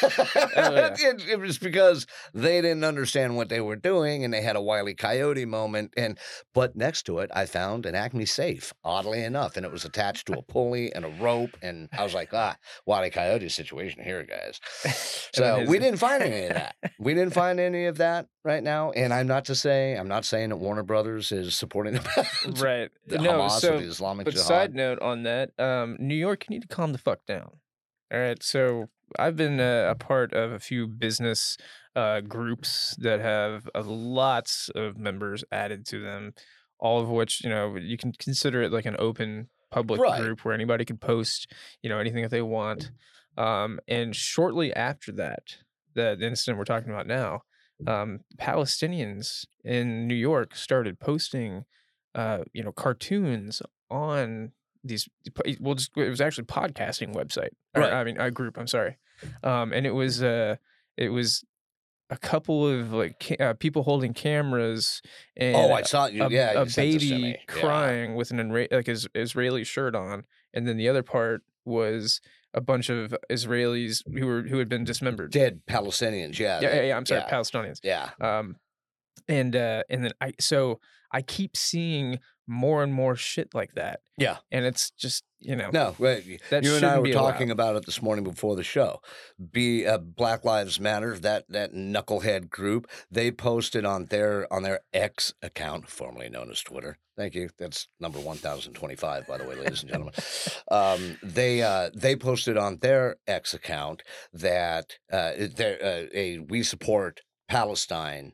Uh, uh, we we support the Palestinians meme image graphic and it's got an image of a paraglider, the silhouette of a paraglider, and the canopy, the parachute canopy, is a Palestinian flag. right. Are you fucking kidding me? These are the individuals that use paragliders to get into Israel that killed 207 of the attendees of the Nova concert. And now now they've actually got hostages. Oh like yeah, those, no, those they- same they paragliders that, yeah. came in, like they've got, they actually have some American hostages that were at that- Israeli and right, American, right, yeah. that were at that festival. Well, that was the whole purpose. That's this is this is this is a human shield tactic. yeah, That's what they do, and it doesn't make it any more right. But on the other end of the spectrum, things are not going like they planned. The IDF, which is the the Israeli Defense Force, it's very close to IDGF. Yeah, which is well, you know, and I find it I find it interesting because they they just refer to themselves in that manner, as it reminds me of Japan. Now, Japan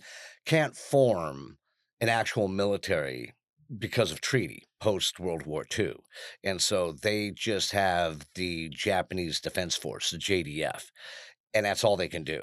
Uh, they actually eh, there's a methodology of procurement that they have to utilize where they actually get most of their equipment from the United States and then improve it. we have the F 16 Fighting Falcon.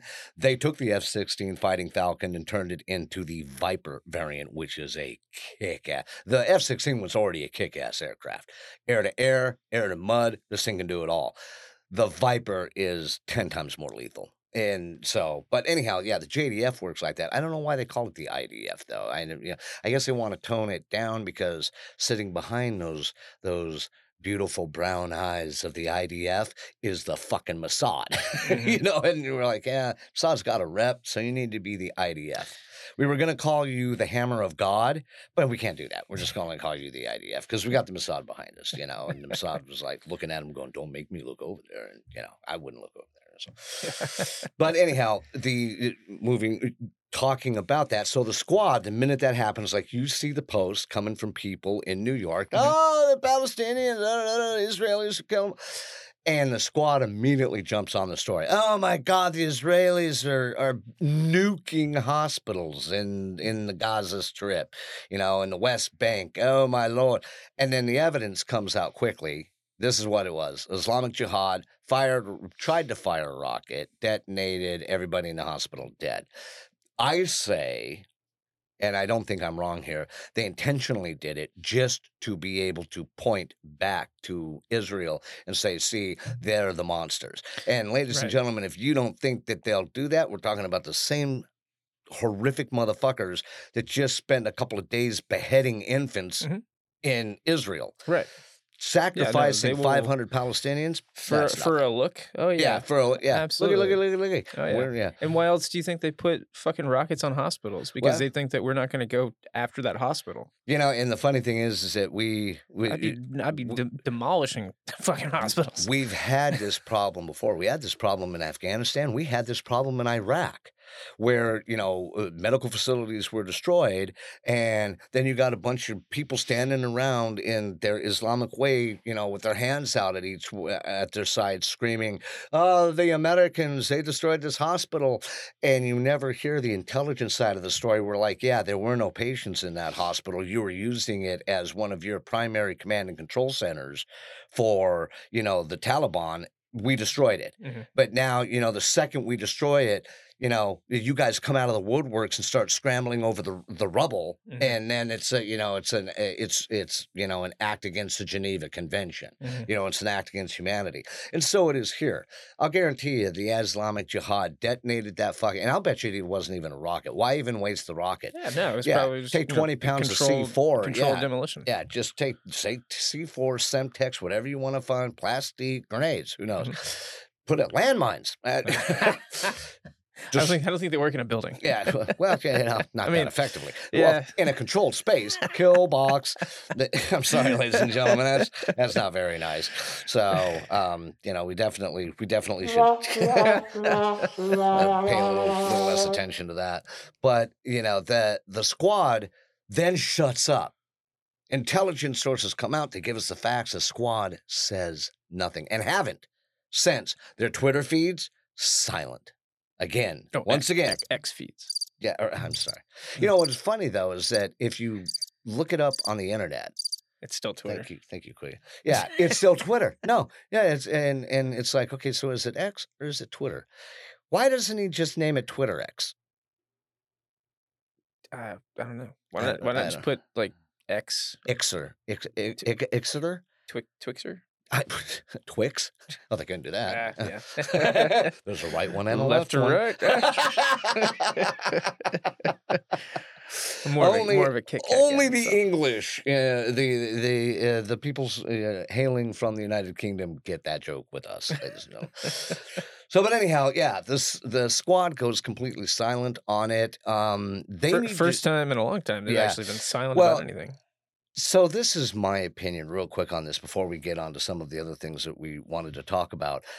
They're really close, really close, in my opinion, to sedition. With the way that they're conducting themselves, with the how they disseminate disinformation, how they are trying to suborn the political process in this country and our laws, you're getting damn close to sedition. And this is one of the things, and I've heard this comment made several times this week. Matt Gaetz, I love you, brother, and some of the things that you do, but you fucked up so big here. We are leaderless in the house right now, and it's your fucking fault. It is. You moved, and you moved precipitously, and you moved without an understanding of the ripple effect that was going to occur. I agree with what you wanted to do, and this is this is a you- you'll hear this within the confines of every every troubleshooting matrix in the world. It's not what you did or wanted to do; it's how you did it. You fucked this up. Now Jim Jordan can't get in because you got some some nutsy Fagan Republicans, uh, eight of them now. The number is going Like now we don't want Jim Jordan. And there's a real possibility that a Democrat is going to end up in that fucking position. So you're about to lose control of the House. You fucked us on the ability to make decisions when we're about to go to war.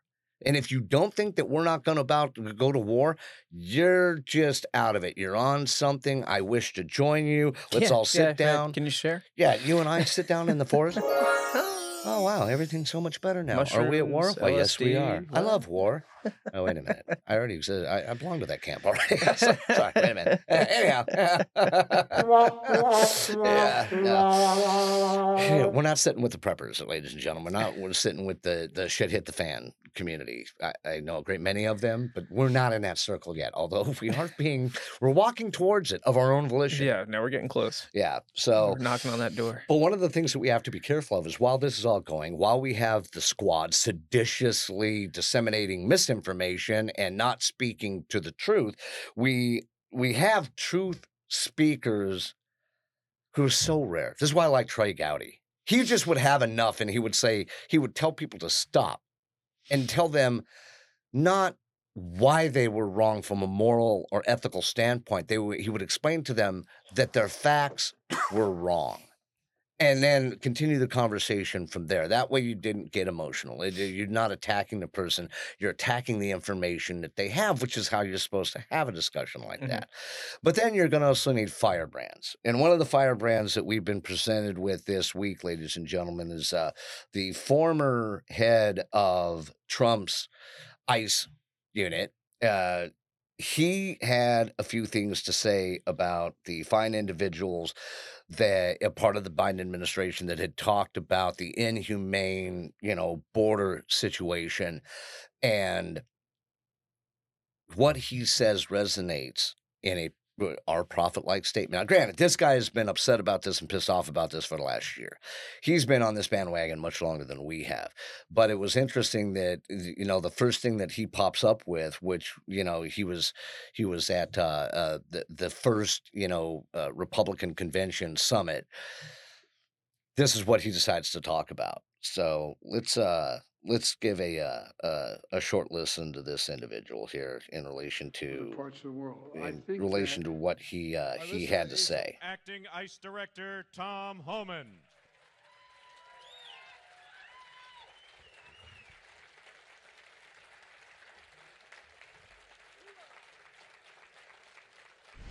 I'm a Trump guy all the way. I listen to Asa Hutchinson. who- I respect the man. I, res- I respect every candidate that's running for president. Well, not Chris Christie. I don't respect him a bit.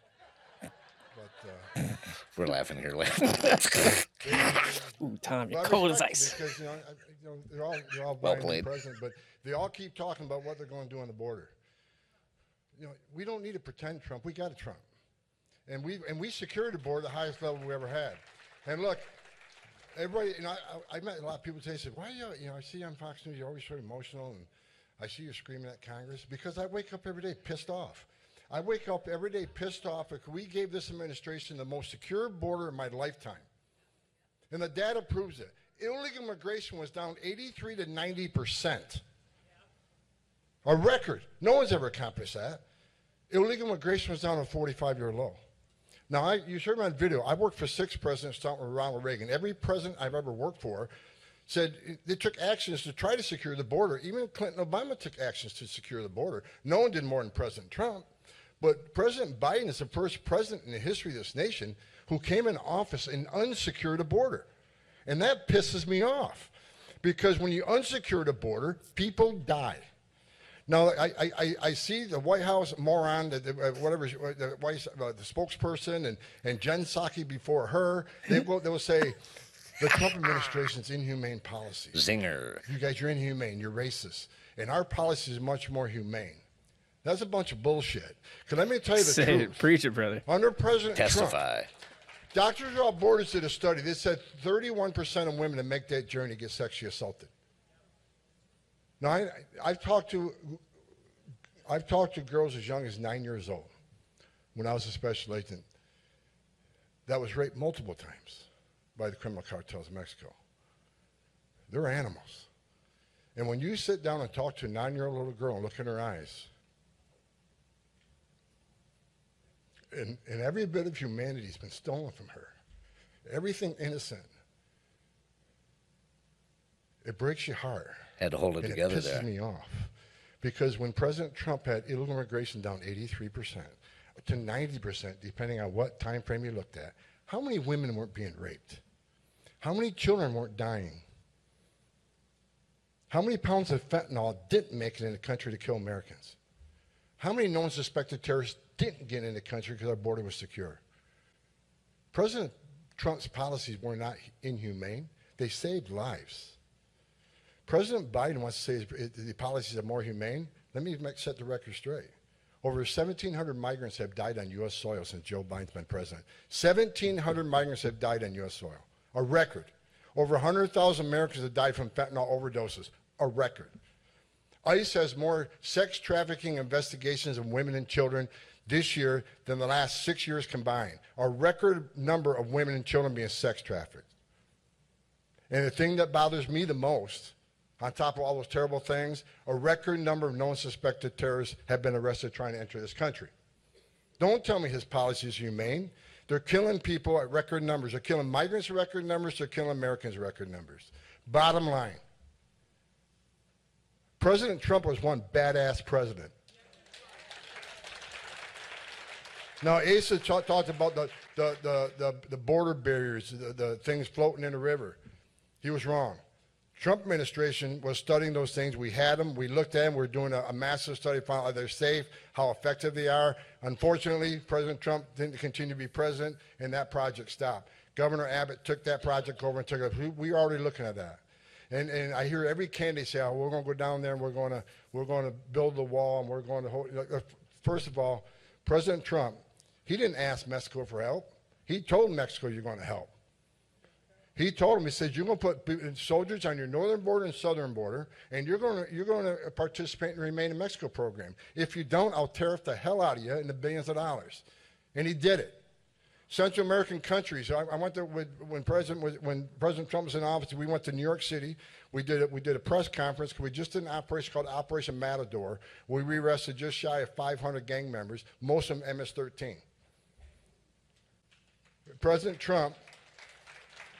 On the way home, we are flying Air Force One. He goes, Tom, how quick can we get these people deported? I said, well, it's difficult because El Salvador pushes back on the criminals coming back to the country. You don't understand this. We can't just deport people to home country. We got to ask permission, and we need a travel document.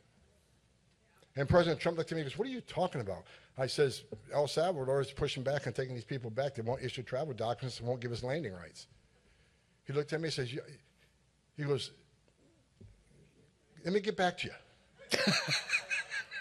he called the president of uh, El Salvador and says, you will take them back. He goes, I'm going to take every dollar of international aid away from you.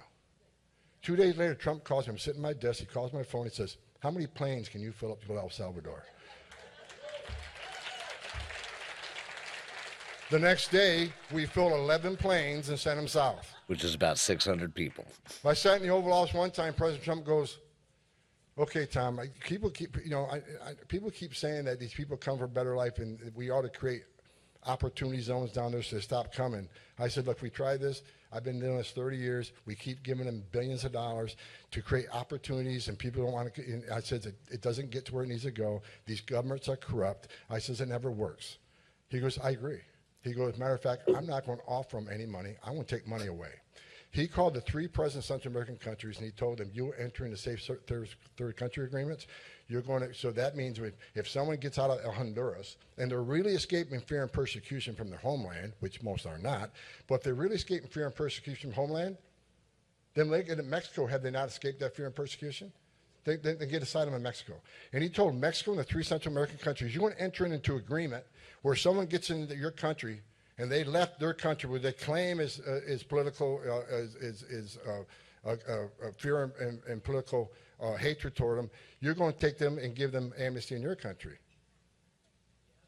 And they said, they said, no, no, we're not going to do this. He goes, okay, all international aid stops. Next day, they all said, okay, Mr. President, how, how quick can we get this program started? Rápido, he did rápido. because Congress wasn't doing a damn thing. People don't they got their understand heads this in their facet. asses most Yeah. of the time. So President Trump said, "I'm not waiting for Congress. I'm going to make it happen." He he built the wall. Let me let me make something straight. Chris Christie, he built more than 53 miles of wall. You're a liar. You, did, you don't know what the hell you're even talking about. I was there. For, for Trump said when he came in office, I'm going to board four. I want 450 miles of wall in my first term. Four years. We built 465. So, you know, Chris Christie, try reading a book or talk to an expert on the board. Difference between all these other people and President Trump, President Trump talked to the experts. The border wall wasn't Trump's idea.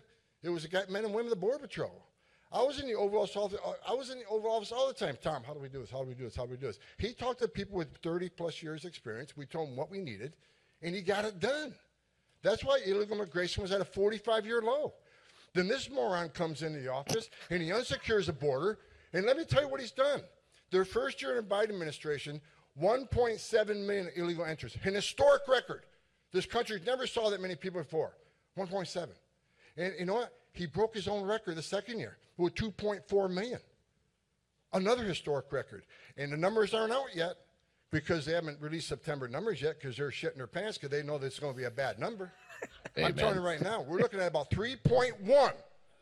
His first year historic record 1.4. He has doubled the historic record at 3.1 million encounters. Think about that.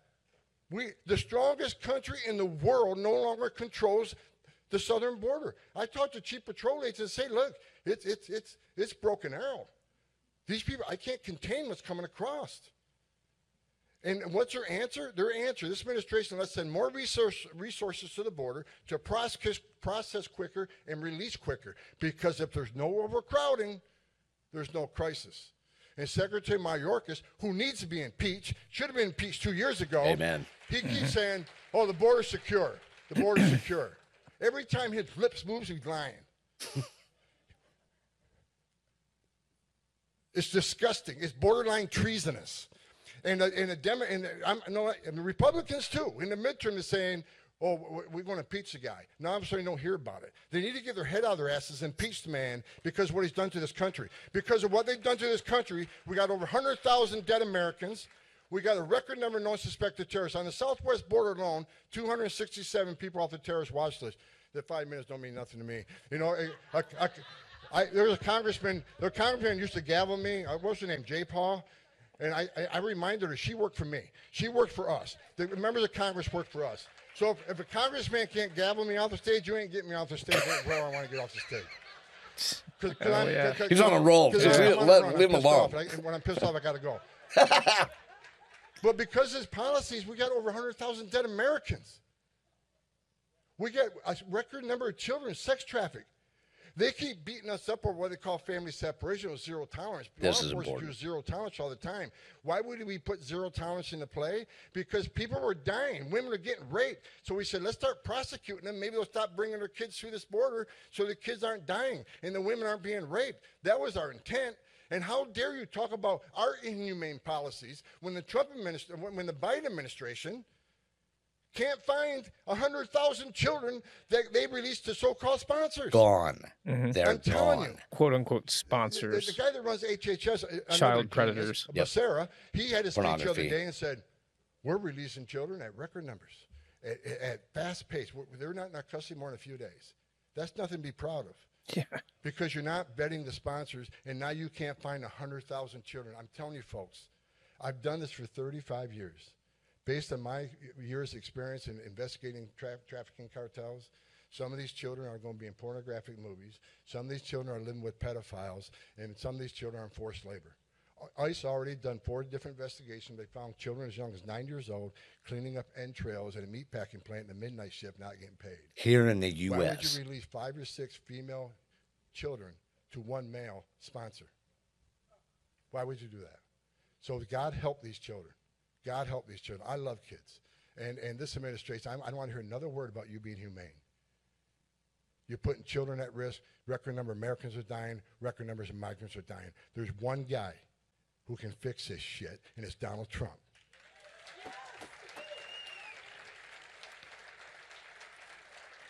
How are we done in five minutes? Bug me up in front row here. I'm gonna get up. Look, I, I did. Uh, I did. Uh, I knew President Trump was going to run before you did because I had dinner with him in Las Vegas about six months before he announced. And he, we were having dinner, and he looked, looked at me and says, uh, "Tom, I think I'm coming back. If I come back, can I get you to come back?" I says, "I tell you what, sir, I'm so pissed off, I'll come back for free, Think about that. and I will." and he will. I, I, I President believe Trump that. proved the board be secure. President proved Congress don't get off their ass. He'll secure it through executive actions. We'll finish building the wall. Every place they built the wall, illegal immigration went down, illegal drug flow went down in that area. Where are the people coming across right now? Where's this 3.1 million coming across? Well, there's not a wall. And walls save lives. Women and children can't climb the walls. That funnels them to a place there's not a wall where Border Patrol's there waiting on them and can help them and save some lives. Walls are meant to slow people down. If you touch that, climb under that, cl- dig under that wall, we know. If you climb that wall, we know. It's a smart wall. Walls work. President Trump had the best policies I ever seen in my 35 years. What he did was unprecedented. And every other candidate can talk about how they're going to secure the border. His, uh, Governor DeSantis makes a comment Trump didn't do enough. How dare you? What he did was How dare you? You know We need to hear these words more often. How most dare you? Border of my lifetime. And we're going to finish the job. Because in January 2025, when President Trump walks in the office, I'm going to be on his heels. I'd like, and I'd like to see I it. want to end with this. This is what DeSantis doesn't have. You just saw what happened in Israel. I went to Israel six months ago.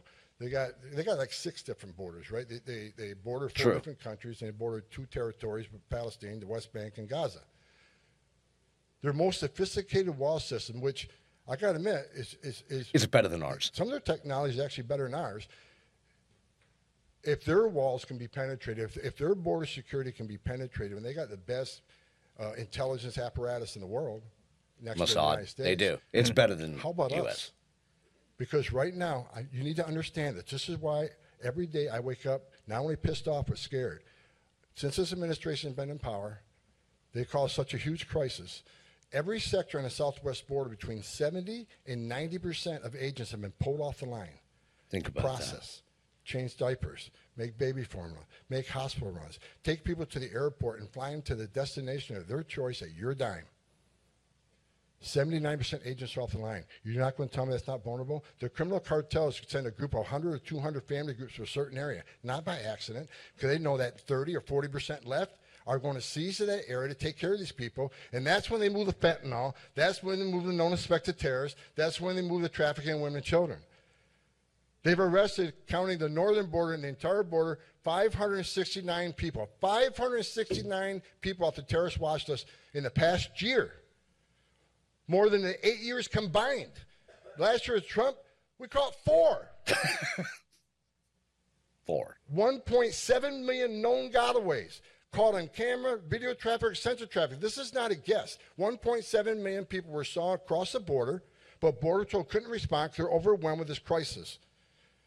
Well, Border Patrol has arrested people from 171 different countries. Many of these countries are sponsors of terror. If Think you don't about that think a single one of that Scary, 1.7 right? Yeah. didn't cross this border to harm this country, then you're a moron. Agreed. This Agreed. scares the hell out of me. And the Secretary of Homeland Security has the same data points I have. The President, if he understands, has the same data points I have. Bingo. But yet they continue Burn. to open borders. I'm telling you, I'm telling you, something's coming. I don't know how many terrorists have crossed this border under this administration, but someday we're going to find out. It's going to be a bad day for America. So I want to end with this. Trump comes back, I come back, we will fix this shit. You got my promise. Oh yes. Ladies and gentlemen, that was Tom Homan, former head of ICE for President Trump, who is who quickly encapsulated everything that we have been talking about here in regards to the border crisis. Even when we half jokingly, half seriously talked about invading Mexico and taking over the government down there, Homan speaks to the problem. Every time we give them money or we give them leash or we give them the ability to try and handle it themselves, the corruption Right. steps in. No, no, you have to eh, like whether it's metaphorically, you know, like let's say Donald Trump, you know, imposing tariffs, you have to put a gun to their head and say you're going to do this or else. And what's going to happen, and this is the other thing I think that Homan is speaking of that he didn't give voice to. If we've already talked about the fact that in our estimations, you don't have to set a nuke off in this country to achieve the the goal of horribly reshaping America because you've done it just by the 5 million known immigrants that have entered this country over the course of the last 3 years. Mhm. Almost 6. Not including the 1.75 million gotaways. Miss me. Okay, just throwing it out there.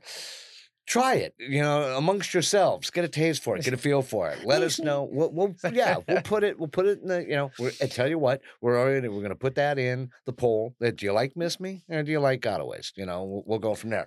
But so you're talking about roughly right now, three years, approximately 8.1 million individuals that have crossed over into this country. 1.75 of which we never even fucking made contact with. So they're disrupting the economy. They're mm-hmm. disrupting our social services program. They are stretching our law enforcement to the breaking point, Border Patrol to the breaking point, ICE agents, Homeland Security agents, all to the breaking point. You didn't have to set off a fucking nuke. You've already set it off economically and socially for us. But here's the problem, and this is what you and I are also speaking of. Is what is what Tom Homan is worried about. The day that terrorist attack occurs, and it is coming, Mhm.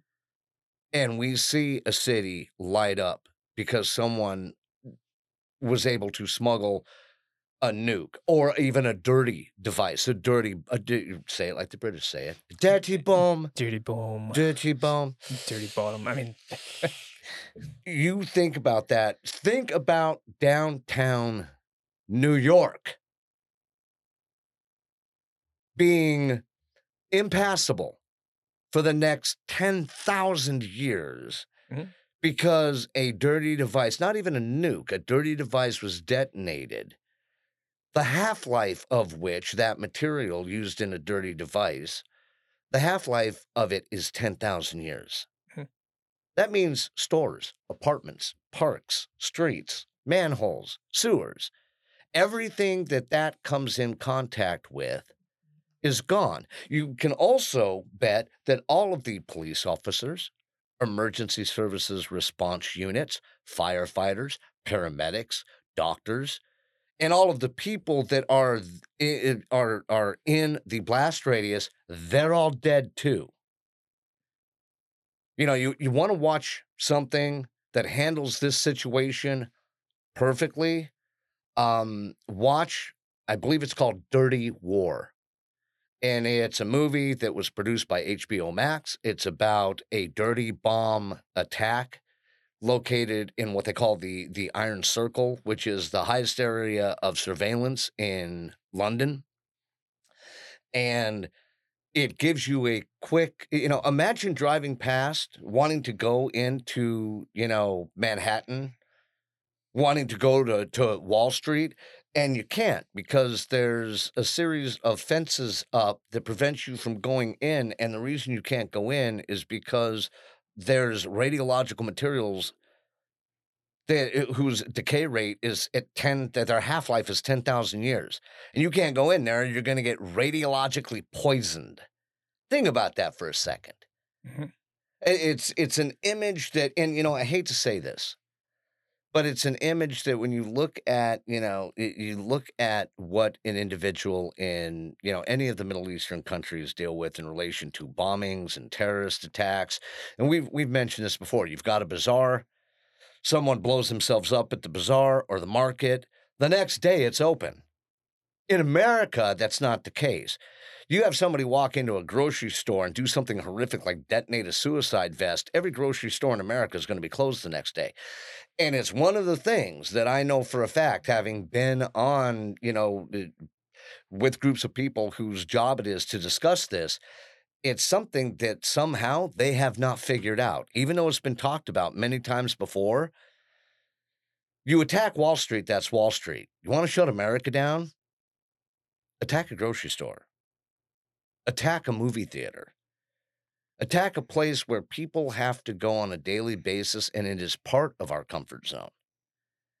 And God forbid that happens. And that's what's going to happen with these idiots that are crossing over into United States territory that are terrorists. They're on the terrorist watch list. They may, and here's here's the scary thing: they may not even be on the terrorist watch list. Our our human and our intelligence gathering resources are not, by their very nature, foolproof. There are problems that are going to occur that we are actually unaware of. Now, I don't believe that we were unaware of the pre the, the upcoming attack on Israel. I don't have an explanation as to why that information wasn't disseminated, and I, I believe that there's a very distinct possibility that Israel knew that it was coming.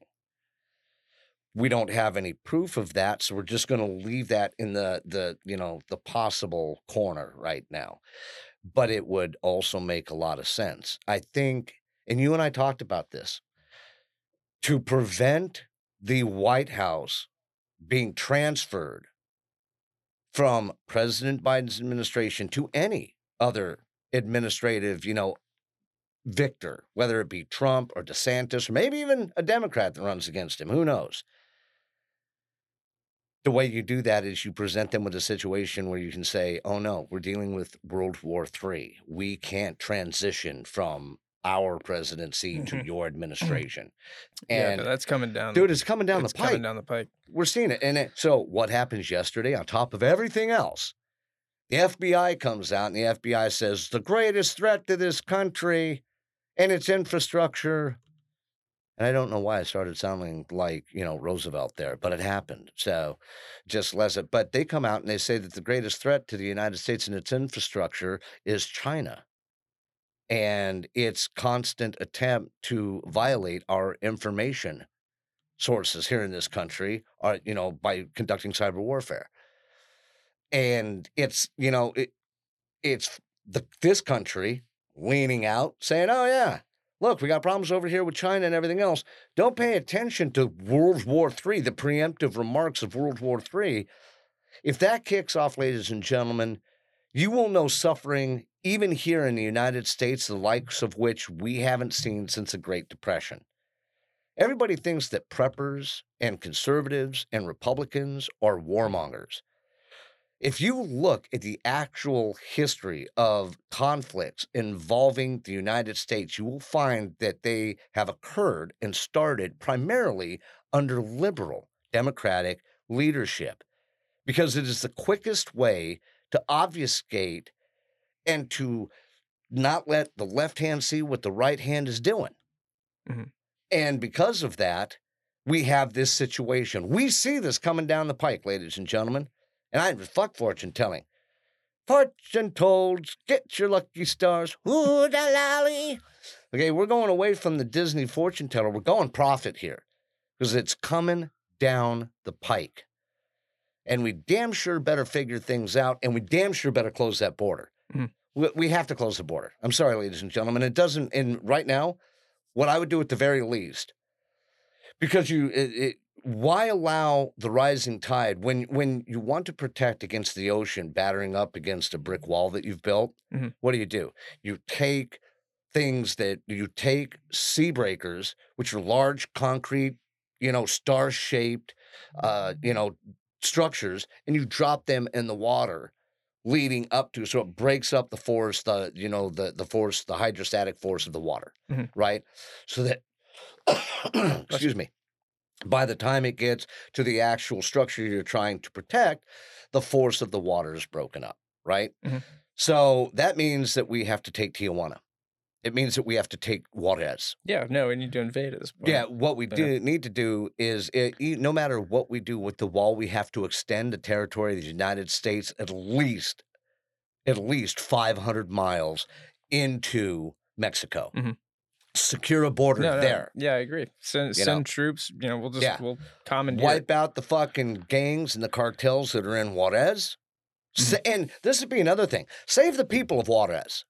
Save the people of Juarez and then turn them loose on the rest of Mexico. And they'll turn around and say, you know, we don't know what the fuck you've been doing down here in Mexico City Mhm. with, you know, El Presidente. Neo intentes. Okay, no intentions, motherfuckers. Stop Right. messing with us. No mas. And the simple fact of the matter is, is they would sing the body electric in relation to the United States of America. Yeah, they came down into Juarez. They cut us off from the rest of Mexico. The gangs here could not get reinforced with numbers or or arms or money or drugs. The United States fucking Marines came in here and wiped them out. Mhm. And then you take those citizens that all of a sudden are free of that terror, are free of being picked out of a crowd, literally, and hung from an overpass naked and beheaded just to just to be part of a terror tactic Mhm. being exemplified by the drug cartels down there let them sing the message of america to mexico and say look this needs to happen in mexico city if you don't come correct which they won't we've got to come down and we've got to fix this for you and i hate to say it that's where it is building the wall yeah that's great. It will help protect the southern border of the United States. It limits fentanyl. It limits sex trafficking. It limits immigration, which limits the impact on our economy and our social services infrastructure. We have that has to be done. But be careful, ladies and gentlemen. One thing that I would suggest to Tom Homan is it is a guy that, as you said, had been involved in that process for over 30 years. Pull yourself back from it, Tom, and maybe think a little outside of the box. And this time, build the wall on the other side of fucking Juarez. Mhm. Build the wall where we can actually affect the criminal element that is right up against the border and then go from there. And if Mexico has a problem with it, then you should have handled this over the course of the last 15, 20 fucking years that we've been asking you to handle it. Right, right. You know what I mean? So, definitely something that we need to keep an eye on, ladies and gentlemen. It is, it is my greatest fear. It is. When I raised my children, one of the reasons that I was hoping, and I let them decide, and I actually didn't intervene much. You know, when I think back on it, uh, there are certain things that obviously I was teaching them that definitely lent to the ideology of service of this country. Mhm. But one of the reasons why I'm I'm so happy that they did join is they are they both have a skill set that will help them to live, survive, use critical thinking skills, be aware of what's going on. And I, I wish that for every young man and woman right now in America. We've talked about other things that we need to do to help correct this country, and one of them is mandatory service. We're going to echo it again, and I'm going to say it right here mandatory service. Four years for everyone after the age of 18, two years if you have a disability, but Mhm. you will serve. Period. One year if you're over the age of 35 and a member, a senator, or a congressman, woman, Mhm. you have to spend, you have to quit your job as a congressman or senator, and you have to go serve that year and then come back. You're going to have an interim, but that interim has to have served as well. Right. And that is associated, ladies and gentlemen, with term limits. Okay. So that's it. You got term limits, eight years here, eight years here. You got eight years for the president. And ladies and gentlemen, I'm sorry, but this is the way that it is. And this is going to be the process that we have moving forward. To be president of the United States, man or woman, you have to have served in the United States military Agreed. period. Okay. How we have come to a position where you could make decisions for the men and women protecting your countries, going out and fighting your wars Mhm. without understanding the trial and tribulation and sacrifice of that position is in and of itself insanity. Mhm. It is one of the things, in my opinion, that, you know, and I don't mean to put myself intellectually in the league of Adams or Jefferson or any of those great thinkers. And they were. They were. For all of the things that you may not agree with out there in Radio Land in relation to their own personal beliefs, those men were brilliant. Mhm. They really were. But none of them, none of them would have intended for the presidency to be the leadership of some type of suicide pact to the demolition of this country. Mhm. And had they seen, had any foresight as to where this country was going to eventually end up, you know, a, you know, a few hundred years later, the simple fact of the matter is they would, I believe, have initiated the mandatory service doctrine for the United States presidency. Is you have to remember that the formulators of our Constitution were still worried uh, about what they referred to as the Maximus effect. And that was the belief, because history had proved them right, that every Roman general that had been given a certain amount of power that was allowed into a political venue within the confines of Rome eventually used that army to march on Rome and seize total power. That's why they didn't want to talk to George Washington originally about the presidency because most of the more liberal leaders feared that he would take that presidency and turn himself into a lifetime dictator and use the military to do it. Mhm. What they didn't fucking imagine is that a George Washington showed, showed up at the end of the Revolutionary War and said, "Here's your army back. I'm not general anymore." And they were all standing around going, "For for what?" And then they had to, are you ready for this? Convince him to take a job he didn't want Mhm. to be president. And this is why we need to find those people. You and I have talked about this previously. We need to find these men and women out there, human beings, critical thinkers that don't want the fucking job. Oh yeah, those are usually the ones that that need the This job. is why you- that, that well, we that we need in that job. this is why you and I talked about Jim Jordan. right. He didn't want the job. He told everybody at the very beginning, he's like, no, I don't want the fucking job. Right. The Speaker of the House to speak to my ass. I mean, you know, what are you talking about over there? And it, the fact that it's been hard to confirm him, to give him the job, even after he's like, all right, I'll take it. Mhm.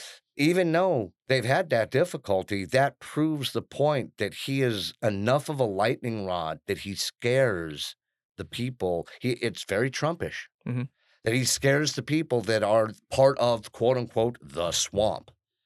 You know, the people that always want it to go the same way. Ladies and gentlemen, your president right now, Joseph Biden, has been in politics and employed through the body politic for over 50 fucking years. He has never done anything else. Think about that for a second. They don't want it to change. Trump changed it, and look what happened to him. Now he gets he gets basically lambasted out of office. Now they're they're bringing every type of indictment possible to prevent him from entering into office again. If you don't think that those things are not politically motivated, you are a moron. And for the Republicans out there, they're like, ah, I hate Donald Trump. He's such an asshole. He didn't do what he dude. He did more than any other president, Republican or otherwise, has said they were going to do over the course of the last 50 years, since Reagan. Well, not 50 years, but since Reagan. Reagan said, This is what we're going to do. And he stuck to his guns and he did it, even though, like, voodoo economics didn't start to turn the tide until his second term. We went through four years of terrible economic growth in his first term as president, but then it started to happen. And then he was standing around going, See, I don't want to say I told you, but, uh, well, I, uh, I told you, Nancy, didn't I tell him? And then he went and took a nap but that's how you know that's how those things had to uh, had to move on and i believe that that's where we are now and the biden president if you think that we're joking ladies and gentlemen about the unwillingness of the biden administration to give up the white house then you need to take a quick look at at a piece of news that came down this week in relation to the biden administration trying to play in fact they have they just haven't realized that it's against the law. They've placed the labor secretary on the list of succession. Now interestingly enough the the uh, uh, 25th amendment allow if for some reason either psychologically incapacitated or eh, you know demised the president can no longer be president of the united states then the vice president takes over the job. Now, after that, there is a list of succession. Now, interestingly enough, the vice president and the leading party don't choose this. It is up to Congress to select an individual from the list of succession. Doesn't necessarily have to be the number one person on the list, but it has to be somebody from the list. Excuse me. So the Biden administration, administration quietly selected Alabama Senator Katie Britt, led several GOP colleagues as they outlined grave concerns about the decision to the Biden administration in relation to who they put on this list. This individual is now, if you're ready for this, ladies and gentlemen, it's the acting, acting Secretary of Labor, Julie Su. Now, I say acting. Why is that? Now, any Secretary of State, cabinet member, or and, and I shouldn't say Secretary of State, any Secretary slash cabinet member for the United States president has to be confirmed, right? That's you know that's how it's just like a confirmation process for a Supreme Court justice. She has never been confirmed. In fact, she is the longest sitting non confirmed cabinet member in the history of the United States. This is because the Biden administration, although they put her in this position, knew she couldn't be confirmed. She doesn't have the expertise. So while she's unconfirmed and a cabinet, uh, un- uh, not an official cabinet member of his administration, they forward her name, ninth on the list, as the individual that is on this list of succession. This is the same fucking end around tactics that have been utilized by the Biden administration and really thrown out there over the course of the last six months. We have the utilization of the the Public Health Safety Act by the governor of New Mexico. We have the EPA and the Biden administration's weaponization of that, utilizing the plight of the right whales to limit, you know, gas production and transportation in the Gulf of Mexico. And now we have this. It's like, hey, we're just going to put somebody on the list. You could have called, they could call, and you made this point. When I told you about this yesterday, you were like, why don't you just put Hunter on the list? And I'm telling you, They would if they could. I don't think that that thought didn't cross their fucking Yeah, mind. no, Hunter just blew up in their face. No one vetted him. No one assumed that people were going to start talking about him because they knew that the liberal media was largely on their side. So they don't take that opportunity to talk. But Fox kept banging the drum on it to the point where you just couldn't deafen the sound. Mhm. And, you know, I don't know, you and I, neither one of us agree with what Fox is doing all the time because a lot of their spin and narrative is as bad as it is on CNN Yeah, or no, it- MSNBC. it's getting bad everywhere. Yeah, and they they tend to produce, in my opinion, a a better disposition on facts. But the simple fact of the matter is, is it's not you know it's not where it should be. However, this little this little piece of information should deter anybody from looking at the Biden administration and thinking that they're just going to play by the rules. Hillary Clinton, when she lost the election to Donald Trump, at first it was like, you know, fair game, good game, good, good, you know, we're letting the electoral process work. Trump is the president. She came out and she said that. Mhm. But then within a day, it's retracted. No, no, no. The elections are rigged. And what they did is they said, you know what? We know what we've done to collude this election, uh, this electoral process. Mhm. Why don't we just put the facts of what we did out there and blame it on Trump? Oh, and no, then we'll yeah, build absolutely. a false narrative. Right. It'll take them years to unravel it, Right. but Trump won't be president. Mhm. And that's how you do that. And the same thing is occurring here. Same fucking thing. They're like, all right, now we're going to muddy the waters even further. Mhm. Now you're going to have to untangle this mess just to get her off the fucking list. Mhm. And this is part and parcel to the methodology that the Biden administration is using. And ladies and gentlemen, fucking, we have to be able to put a stop to it, say, enough, stop it. You're Well, not going to do it. it's like anymore. Mr. Mr. Homan said. It's it's treasonous. It is treasonous. It's not even borderline treasonous, in my opinion. It's absolutely fucking. It is. You know, textbook treason. you are working to the undermining of this nation. Yeah. No, absolutely. And you're doing it intentionally. I said it. At, was it earlier today or yesterday? That like our forefathers would be marching in the streets Now, with their muskets. Yeah, you said it, and I agree with you. Yeah. You know, and what's funny is I retorted to you because we Mm-hmm. weren't we weren't on air when we were talking about it. I said that's what they did do back then, Mhm. and you were right because that's what they did. It's they'd have to do probably coming to that point again, folks. You know, Yeah. and, and it's funny they had. You know, you talk about January 6th even more than I do by any stretch of the imagination, and I agree with with your your points on Oh, I- January I, think it was just a show. Did you see? Did you see the uh, sit-in of the Cannon House yesterday in Washington D.C. No, by a group of anti-Zionists?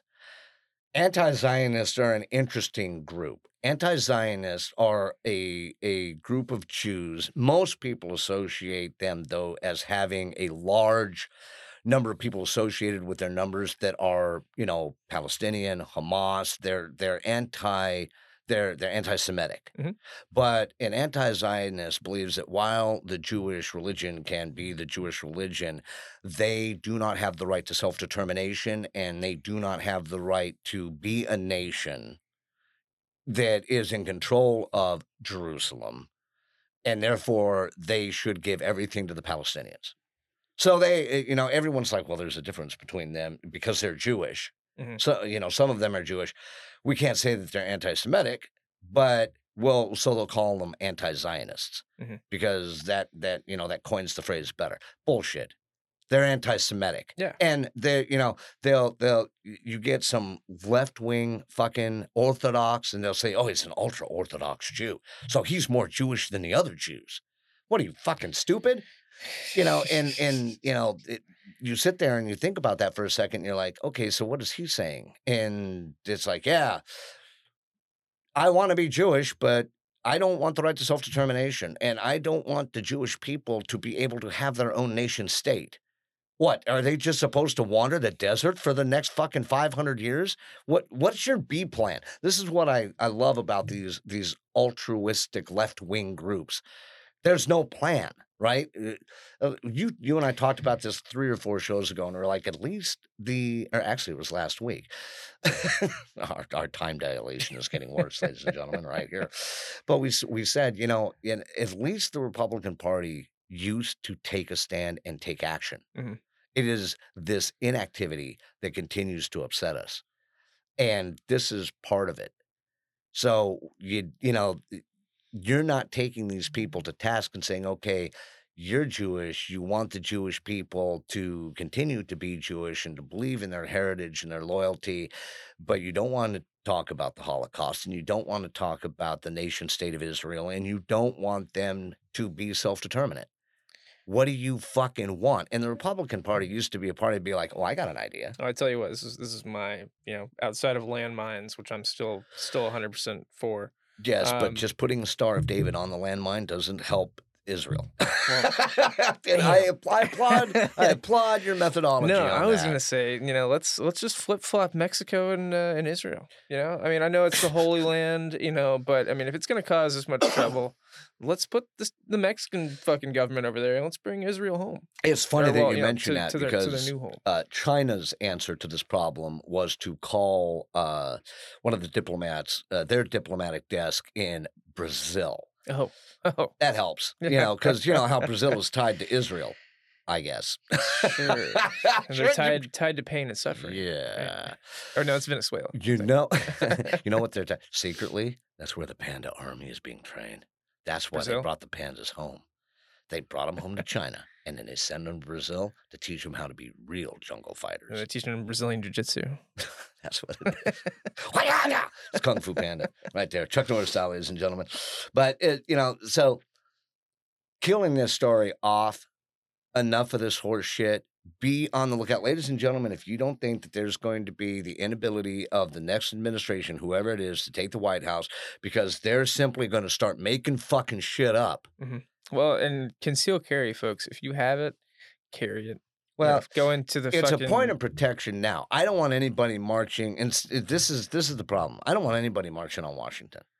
Not yet. when that happens, then the necessity of the United States military elements of the branches, military police, etc., that would be forced to police its citizenry would that's when things come apart. And I don't want any part of that. However, there may come a time where we have to we have to knock on the door and say, all right, you've been evicted you lost. Well, not even even if Get we don't fuck even out. if we don't do that, just for your own safety, yeah, you should be carrying a gun. Well, You know, with, I with think that, yeah. million illegal immigrants here from 170 fucking different nation states and and terrorist organizations. Well, it's the if you're not carrying a gun, go into the fucking mailbox. You're leaving yourself exposed. it's all of the problems listed therein. It's the defunding of the police. Mhm. It's the I mean, you have people that are committing crimes right here in the United States right now. Some guy uh, got arrested for punching a woman in the face on the New York subway yesterday because she looked Jewish. When he when he punched her in the face, this is like a 90 year old woman. He said, "That's for Palestine." Huh? You know, and I'm not for like rounding any any national group up, but I, I think I think it's time. I think it's time to send the Palestinians home. Yeah, no, You know, And I agree with you. you- We we talked about this the other day. You know what we need to do is if if you make that declaration, you know, you're pro-Palestinian, you're anti-Israel, get on the fucking bus. We're going to take you to the airport. We're not even going to land. You get a free parachute, Mhm. And we're going to give you a 15 second skydiving lesson. It's going to be a Black Lives Matter parachute. yeah, and it'll be you know rainbow colored. So it'll so, be so they uh, can see you coming. yeah. Because as soon as you land, they're going to be chopping your fucking head off. Well, and that's just it. You know, you see all of these people within the confines of the communities. They're like, oh, you know, uh, LGBTQ is backing the Palestinians. If you're openly gay in Palestine, the West Bank, the Gaza Strip, they'll literally take you and give you flying lessons off of the tallest building the second you find that. Mhm. Period. There is no gay movement in the in Yeah, so and they're, how do and you they're just they're just laughing. those people And they're just giggling so fucking hard. They're like, "Oh, look at these fucking idiots! Look Dude, at these dumb to do? American fucking idiots." And I'm worried about this. I say that they start to put the movement together and they're like, you know, we'll help you represent the LGBTQ community. Come over here and help Pal- uh, the Palestinians. And they do that and they turn them into suicide bombers because that's all they're worth doing. I mean, you know, some of those people in that community, you know, Yeah, you know, uh, when probably it. would be stupid enough to fucking do it. Well, it, you know, it because it, moves further. You know, you look at uh, you look at uh, Haley and her push on Mayorkas right now, and uh, so there's uh, Senator Josh Hawley. He's a Republican out of Montana, and you know this is part of the problem now. Uh, they state in the story that he is. Quote, are you ready for this nomenclature? Quizzing the Department of Homeland Security Secretary Alejandro Mayorkas. I'm not even going to start on that one. On the numbers of special interest aliens being allowed into the U.S. amid concerns about a potential terror threat after the recent Hamas attack on Israel. Completely, completely, you know, above board on this request. I would be making it too. Mhm. But that it's quizzing. You know, I'm so ashamed of the fucking Republican Party right now. I Mhm. can't see straight. I'm, I'm, it, this is an interrogative. We're not going to take action, but we'd like to ask you a few questions. I'm quizzing you. Is that where we're at now? Quizzing? We're tickling you for answers? Is this a game show? And it, apparently, it's Well, what that's, it that's is. NATO's new form of uh, of accepted uh, uh, uh, uh, torture. torture. Yeah, tickling. Tickling. Interesting. Yeah. You ever had somebody tickle your feet for 30 minutes? You tell them anything you fucking want. Yeah, I went to bed, uh, but I did enjoy it, you know, secretly. I did. So if you suffer that type of torture, just wear rubber pants. You'll be fine. You don't have to tell anybody anything. You know, just make sure you got your safe word. That nighttime diaper. Yeah, Kopfslagen for those of us that, that love the movie Euro Trip. so, but you know, it's it's definitely you know it's definitely something. You know, England doesn't have this problem in relation to their borders, but they do interestingly have the problem with with immigration. They uh, so does France. It's not that they have a problem with their border control; they have a problem with their overall migrant control. Mhm. It's one of the reasons why France doesn't act. I know people that are associated with political policy there in that country, and I've talked to them, and I'm not going to do the accent because it'll just irritate them. But they say, "Oh, you swine of American." Actually, I'm going to do it, so fuck you. we, we, Yeah, we we cannot affect all of these migrants from coming into this country, and the reason we can't, you dirty American, is because there's so fucking many of them. They will burn Paris down. And if you think that I'm actually joking about that, the last few times that that any perceived right threat has presented itself to the immigrant population in Paris, that's what the immigrant population did. They lit Paris on fire. Yeah. Mhm. And then two days later, everyone's like, "Sorry, we didn't mean it. Did, did was that us? Oh, is that my outside voice? I'm sorry. Yeah, go on, keep keep doing what you're doing." And so, migration of these fractional oh here we go a migration of these fractional factional elements. No no future ladies and gentlemen no future? Come on. Yeah. No instead specs is looking at me. Crickets Was that a movie reference? no actually i was trying to rap. Oh, shut it all right all right so I saw a commercial with, with Sir Mix-a-Lot last night. No, Apparently, didn't. they brought him back, and he's doing a Chex Chex Mix commercial. And it's literally, I saw two pieces of Chex Mix. Like I don't know if you remember the Sir Mix-a-Lot uh, video. I like stop talking about. Sir Mix. I'll oh my god I'll fucking. Oh, you know, so, he- so all right so sir mix-a-lot is He was It's- standing on two pieces of Chex Mix that were Oh made to look like booty cheeks, and he's doing, and he's singing like a new rendition of you know I like big butts, but it's all about Chex Mix. I like big books and I can't deny. You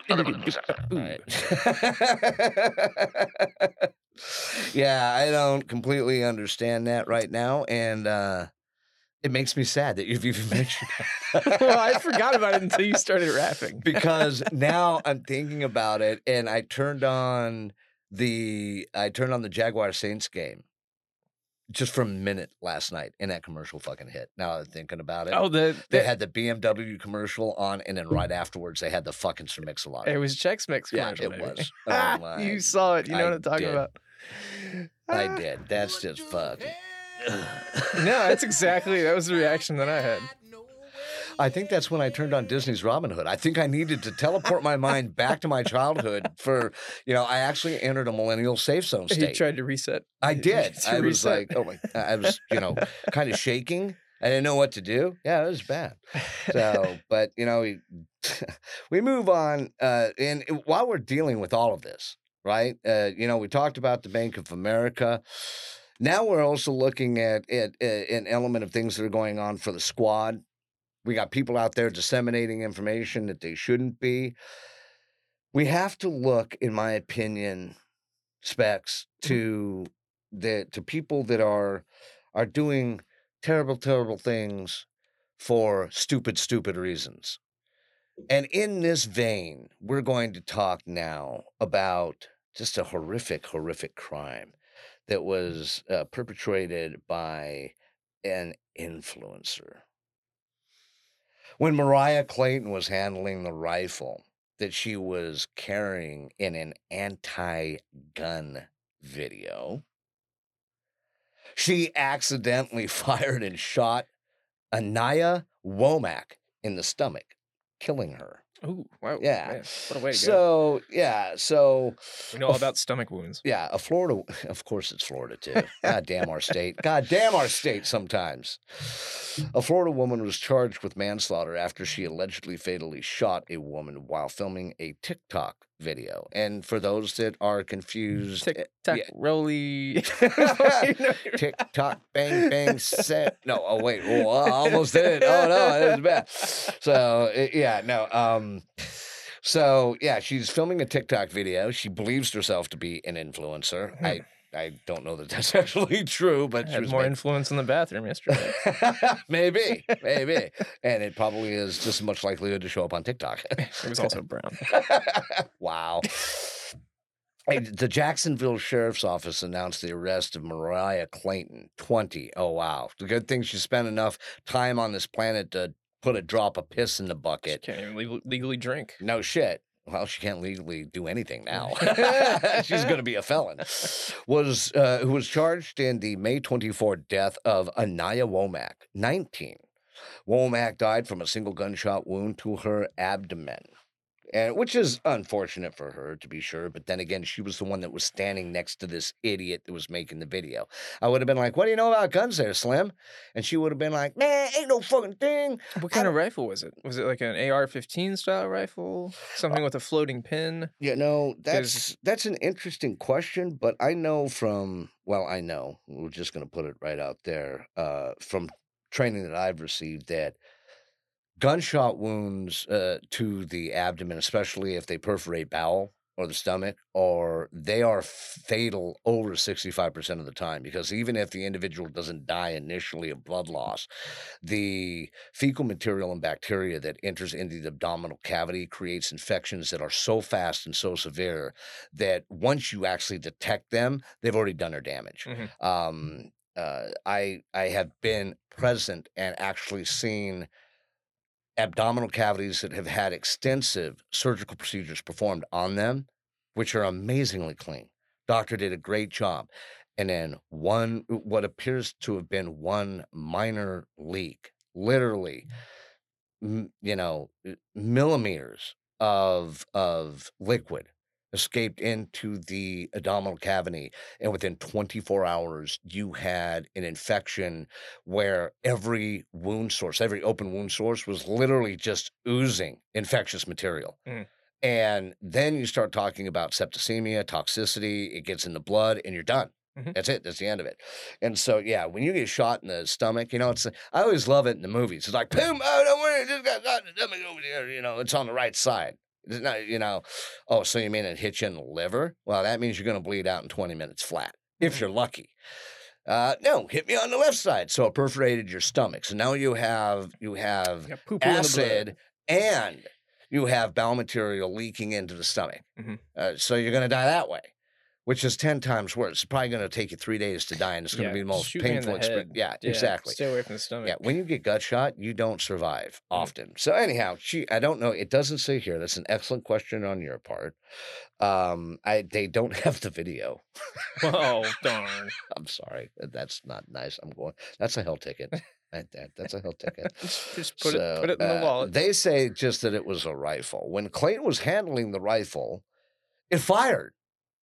And why? Because she doesn't know how to handle a fucking firearm. And what did she do? She grabbed hold of the handle of the rifle. She lost the ability to control it, and she put her finger in the one place that you put it to gain control of the rifle when you don't know what you're doing, and that's going to be the trigger guard. She Mhm. hit, she touched the trigger, and the gun went off, and her dreams. Died. And you watch though, this silly bitch will be out in five years Oh, making yeah. TikTok videos Mhm. about how the system brought her down. and how how bad how bad guns are. yeah, you know, Yeah. and and the prison system is Yeah. broken, and you know, I didn't deserve to be in jail, and yada yada yada yada yada.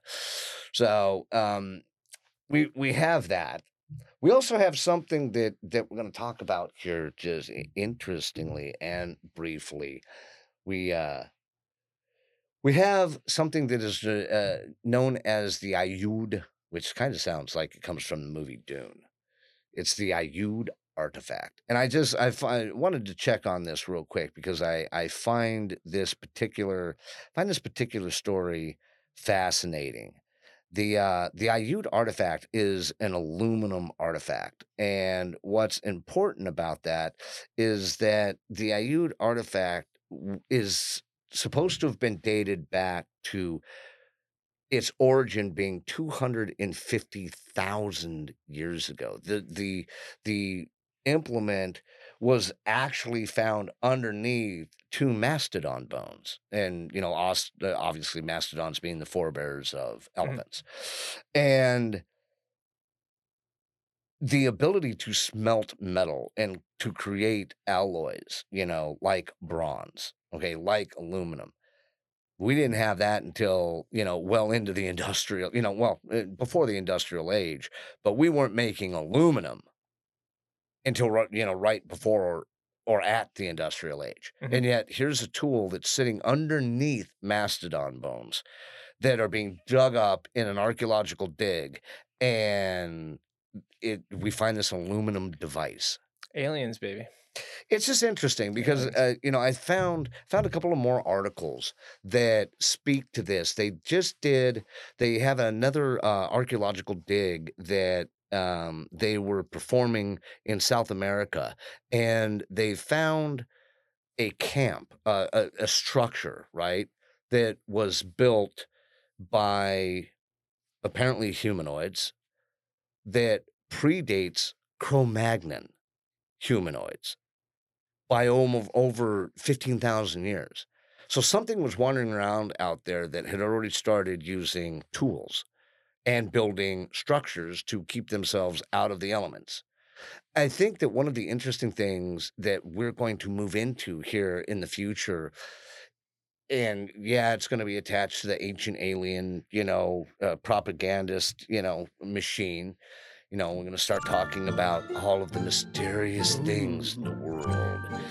And we're going to be talking about all of the cryptids and UAPs and UFOs. And I know I'm actually taking a satirical stance on this, but you know Mhm. from personal experience, Baldwin has a, a massive wealth of knowledge and belief in these systems. no, yes, it's just how they're being presented and tied together often, you Mhm. know? right. But in this particular instance, I think it's fascinating that we're what we're starting to discover is we're starting to discover that more than likely there was a civilization, a very technologically advanced civilization, may have actually been in its demise that predates our civilization. If we dig down far enough, long enough, we will find the elements of this civilization. Well, and I think it has. I think uh, if we go towards Antarctica, um, there's That's a probably possibility. you know that's uh that's an area that not many people are allowed to go. no, It's well, and not only that, they just can't get there. Well, yeah. You know you you can you can get there. Like there are there is Well, like a there's an You installation. and I, like you, if you and I set out to get there, Oh, no. we couldn't do it. no, absolutely not. You know, uh, you have to have all kinds of permits and things like that. well, like and just affording fly. the transport down there because they have to have special Right. boats and you know you have to have the equipment. Mhm. But I agree with you because you know 150,000 years ago, that was a lush utopia. It wasn't Mm-hmm. covered in ice. No, no, it wasn't. It was yeah, it was just another continent Yeah, beautiful. or another continent. piece of continent. you know? Yeah, No. it's just, no, it's a continent. It? Yeah, definitely. You know, and there are things that we're discovering down there that don't really add up. yeah, they don't make sense. I agree with you. and I think that's part of why it's been uh, hidden from the public. Um, you know, the, I think a lot of the the mysteries of the world are are They have some stuck in it in Antar- very interesting accounts down there. Yeah. They do. One of the one of the uh, you know one of the most prominent accounts is that the Third Reich in its in during the process of its demise moved a massive amount of soldiers and equipment down there, and actually created an extraterrestrial based base down there. Mhm. There are there there was a task force that was dispatched by the United States Navy who uh, some of the elements of that report are still classified to this day. And they went down with a certain number of ships, came back with less than that number. And there are reports from individuals associated with that task force that it was disc like objects that had, you know, energy based weapons that engaged them and destroyed some of the ships and killed some of the personnel. Um, now, I would have to myself dig, you know, do a deep dive into all of the documentation, but there's just enough element of truth to some of those stories where you're like, okay, yeah, there was something sent down there. We sent it down for a reason. We were looking for something, you know, and we found it Mhm. and we weren't prepared to deal with it. And we know that, you know, even we were talking about this with Ray that, you know, they had the Bell Project. They had they, they were the first to, you know, to create the the Messerschmitt jet. And they were far in advance of us technologically. Now, they hadn't gotten to where they wanted to be, but then you look at like the Bell project, and then you look at the Kecksburg, you know, incident where uh, a fireball comes out of the sky, is tracked coming down the entire northeastern coast of the United States. Whatever this object is, it lands in Kecksburg, Pennsylvania. And this is, I think it was in 1975 or 77. Anyhow, I digress. The, it, this turns out to be, by all descriptions, an acorn or bell shaped device with iconography on the outside of the device that no one there is familiar with. Now, interestingly enough, one of the things that I first thought is well, Pennsylvania, longtime settlers are German in their heritage. So it would surprise me that someone didn't look at that and go, "Oh yeah, you know, it's that's German. Mhm. You know, that Right. iconography is German." Um, but it could have been. You don't know. But I find it interesting that no no single Bell project in its entirety was discovered. We found out we we we found the documentation relating to it. We found where it was being tested. Because where it was being tested was not far from where they developed the V2 rockets. Mhm. But we have never found a Bell project. We've never found the quote unquote smoking gun. And I've often wondered, you're about to lose the war. You know it's coming. The Allies are going to be there any day. Do you not get in this thing and dial up the the the engines and just end up where you end up? Maybe it's over Kecksburg, Pennsylvania. 1975 on a on a you know a a, a warm I think it was autumn night. Boom, you're a- you're a fireball coming out of the sky. The military, the United States Army was there so fast that no one actually got a really good look at this thing. They they just picked it up, they put it on a flatbed, and they're gone. Mhm. And then you know eh, threats of don't broadcast this, don't talk about this, you know, but you can still see the impact from uh, looking at the trees. Mhm. You can still see how the object came in and crashed. It's fascinating, but you know it's just one of those interesting things when when you look at you know the the Antarctic, when you look at you know UFOs, UAPs as a whole. I always want to do a deep dive on anything that we're talking about. There's so much BS out there right now. You know, Tom Homan would call bullshit on about 95% of it. He'd be like, these numbers with illegal immigration aren't right. And neither's that photograph. That's a ghillie suit. Yeah, that's and, and speaking of ghillie suit, ladies and gentlemen, dude, prophets. I'm calling the show prophet. All right, all I'm yeah, sorry. Let's, let's okay, go with it. yeah, we mentioned it at the beginning of the show. So the it, it, it- last week we have the report: Bigfoot in Colorado, Colorado, Colorado. They were stoned and looking at a guy in a ghillie suit. now, see, that's just it. They weren't even stoned. They're on a train in love. It was a honeymoon. love. Yeah, you know, it was. uh, You know, they're, they yeah, exactly. You know, they're sitting there and you know they're they're giving it their their best, right? And So they're like, they're like, hey, baby, this is the way that it sounds. No, it's not. Okay, maybe they're like that. There it is. That that's it. Barry Manilow. Just take a look outside that window. Do you see love? Really? Do ya? And she was like, "No, no, I, uh, and that Bigfoot over there, that's it. Look at this Bigfoot. Oh my God, it's Bigfoot. Look, look, Bigfoot. Turned out it wasn't Bigfoot, ladies and gentlemen. It was, in fact, we said jokingly when we presented the story. No, not prob- we, not we. You, Uh, well, you, you yeah, were the it one that was like, no, it's a ghillie suit. It's a guy in a ghillie suit. I took one look at it and I was like, that's a guy in a ghillie suit, you know. and I said, you're probably right. Guess what? We not only were right, but we had actually missed the first sign indicator involved with the close up of the photography. the fucking guy's got sunglasses on. Specs, baby. I should have known. You got Specs, yeah. specs on. Should have looked at it and said, "Yeah, we got specs. We got oh my god, we got every indicator." So you know, thumbs up to the guy that walked all the fuck the way out there in a ghillie suit because that's humping, dude. Those things, that's not something you want to do a forced march in. They're hot and they're uncomfortable. And so he went out there and yeah, but he put a show on. He knew when the train was there. I mean, that's one of the first things you're like. So tell you, let me get this straight. As the train is approaching, the Bigfoot is climbing to a position on the hill where he then sits down.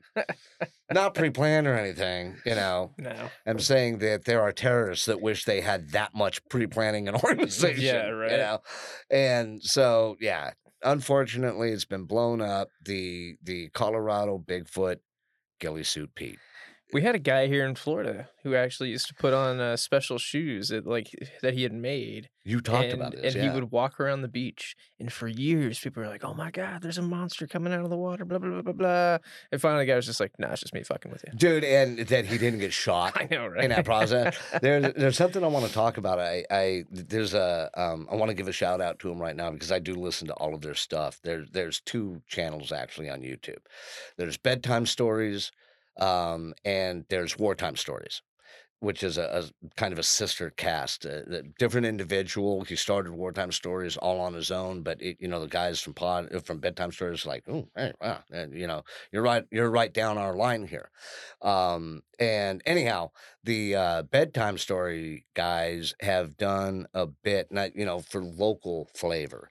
Uh, they they did a segment uh, on their last posting on the Alabama Metal Man. Now, what's interesting is I'm aware of two other cases that actually coincide with the descriptions given by the eyewitnesses of the their own metal men, both of which the other cases were actually in England, so it's completely across the Atlantic, right? But there are scary similarities between the two. So we might do a little bit of a dive, lighten things up a little Yeah. bit. Yeah. We might do a little bit of a dive on the Alabama Metal Man. Go ahead first. Oh yeah, Straight into that I- pool of metal. I, I always go head first. You know that. That way, if I made a mistake, I'm gonna die quick. You don't feast for breaking broken legs. Right. Ass first, baby. Yeah, that's not gonna happen. you know how many times? I, no wait. I forgot you're not LGBTQ. no, well, I, I, I'm I'm not pro anal. you know, as it applies to my own rectum. Poop rectum stick. hell killed him. Poop stick. Poop stick. Yeah. And on that note, ladies and gentlemen, we're gonna try and avoid the rest of the poop stick. yeah. Ah, from coming and from coming and getting us.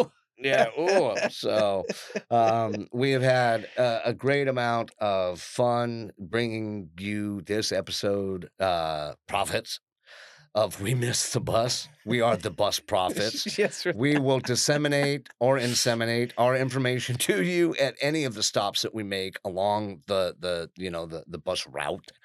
We still haven't figured out how to make the bus uh, amphibious, so we still can't get to our island where we would all like to gather, you know, and think like-mindedly.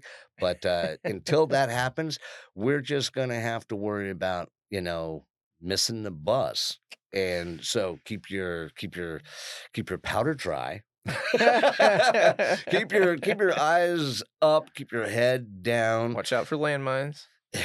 watch out for landmines and let's make sure that we also watch out for shrapnel We the bus with Specs and the Bald One. Ha ha.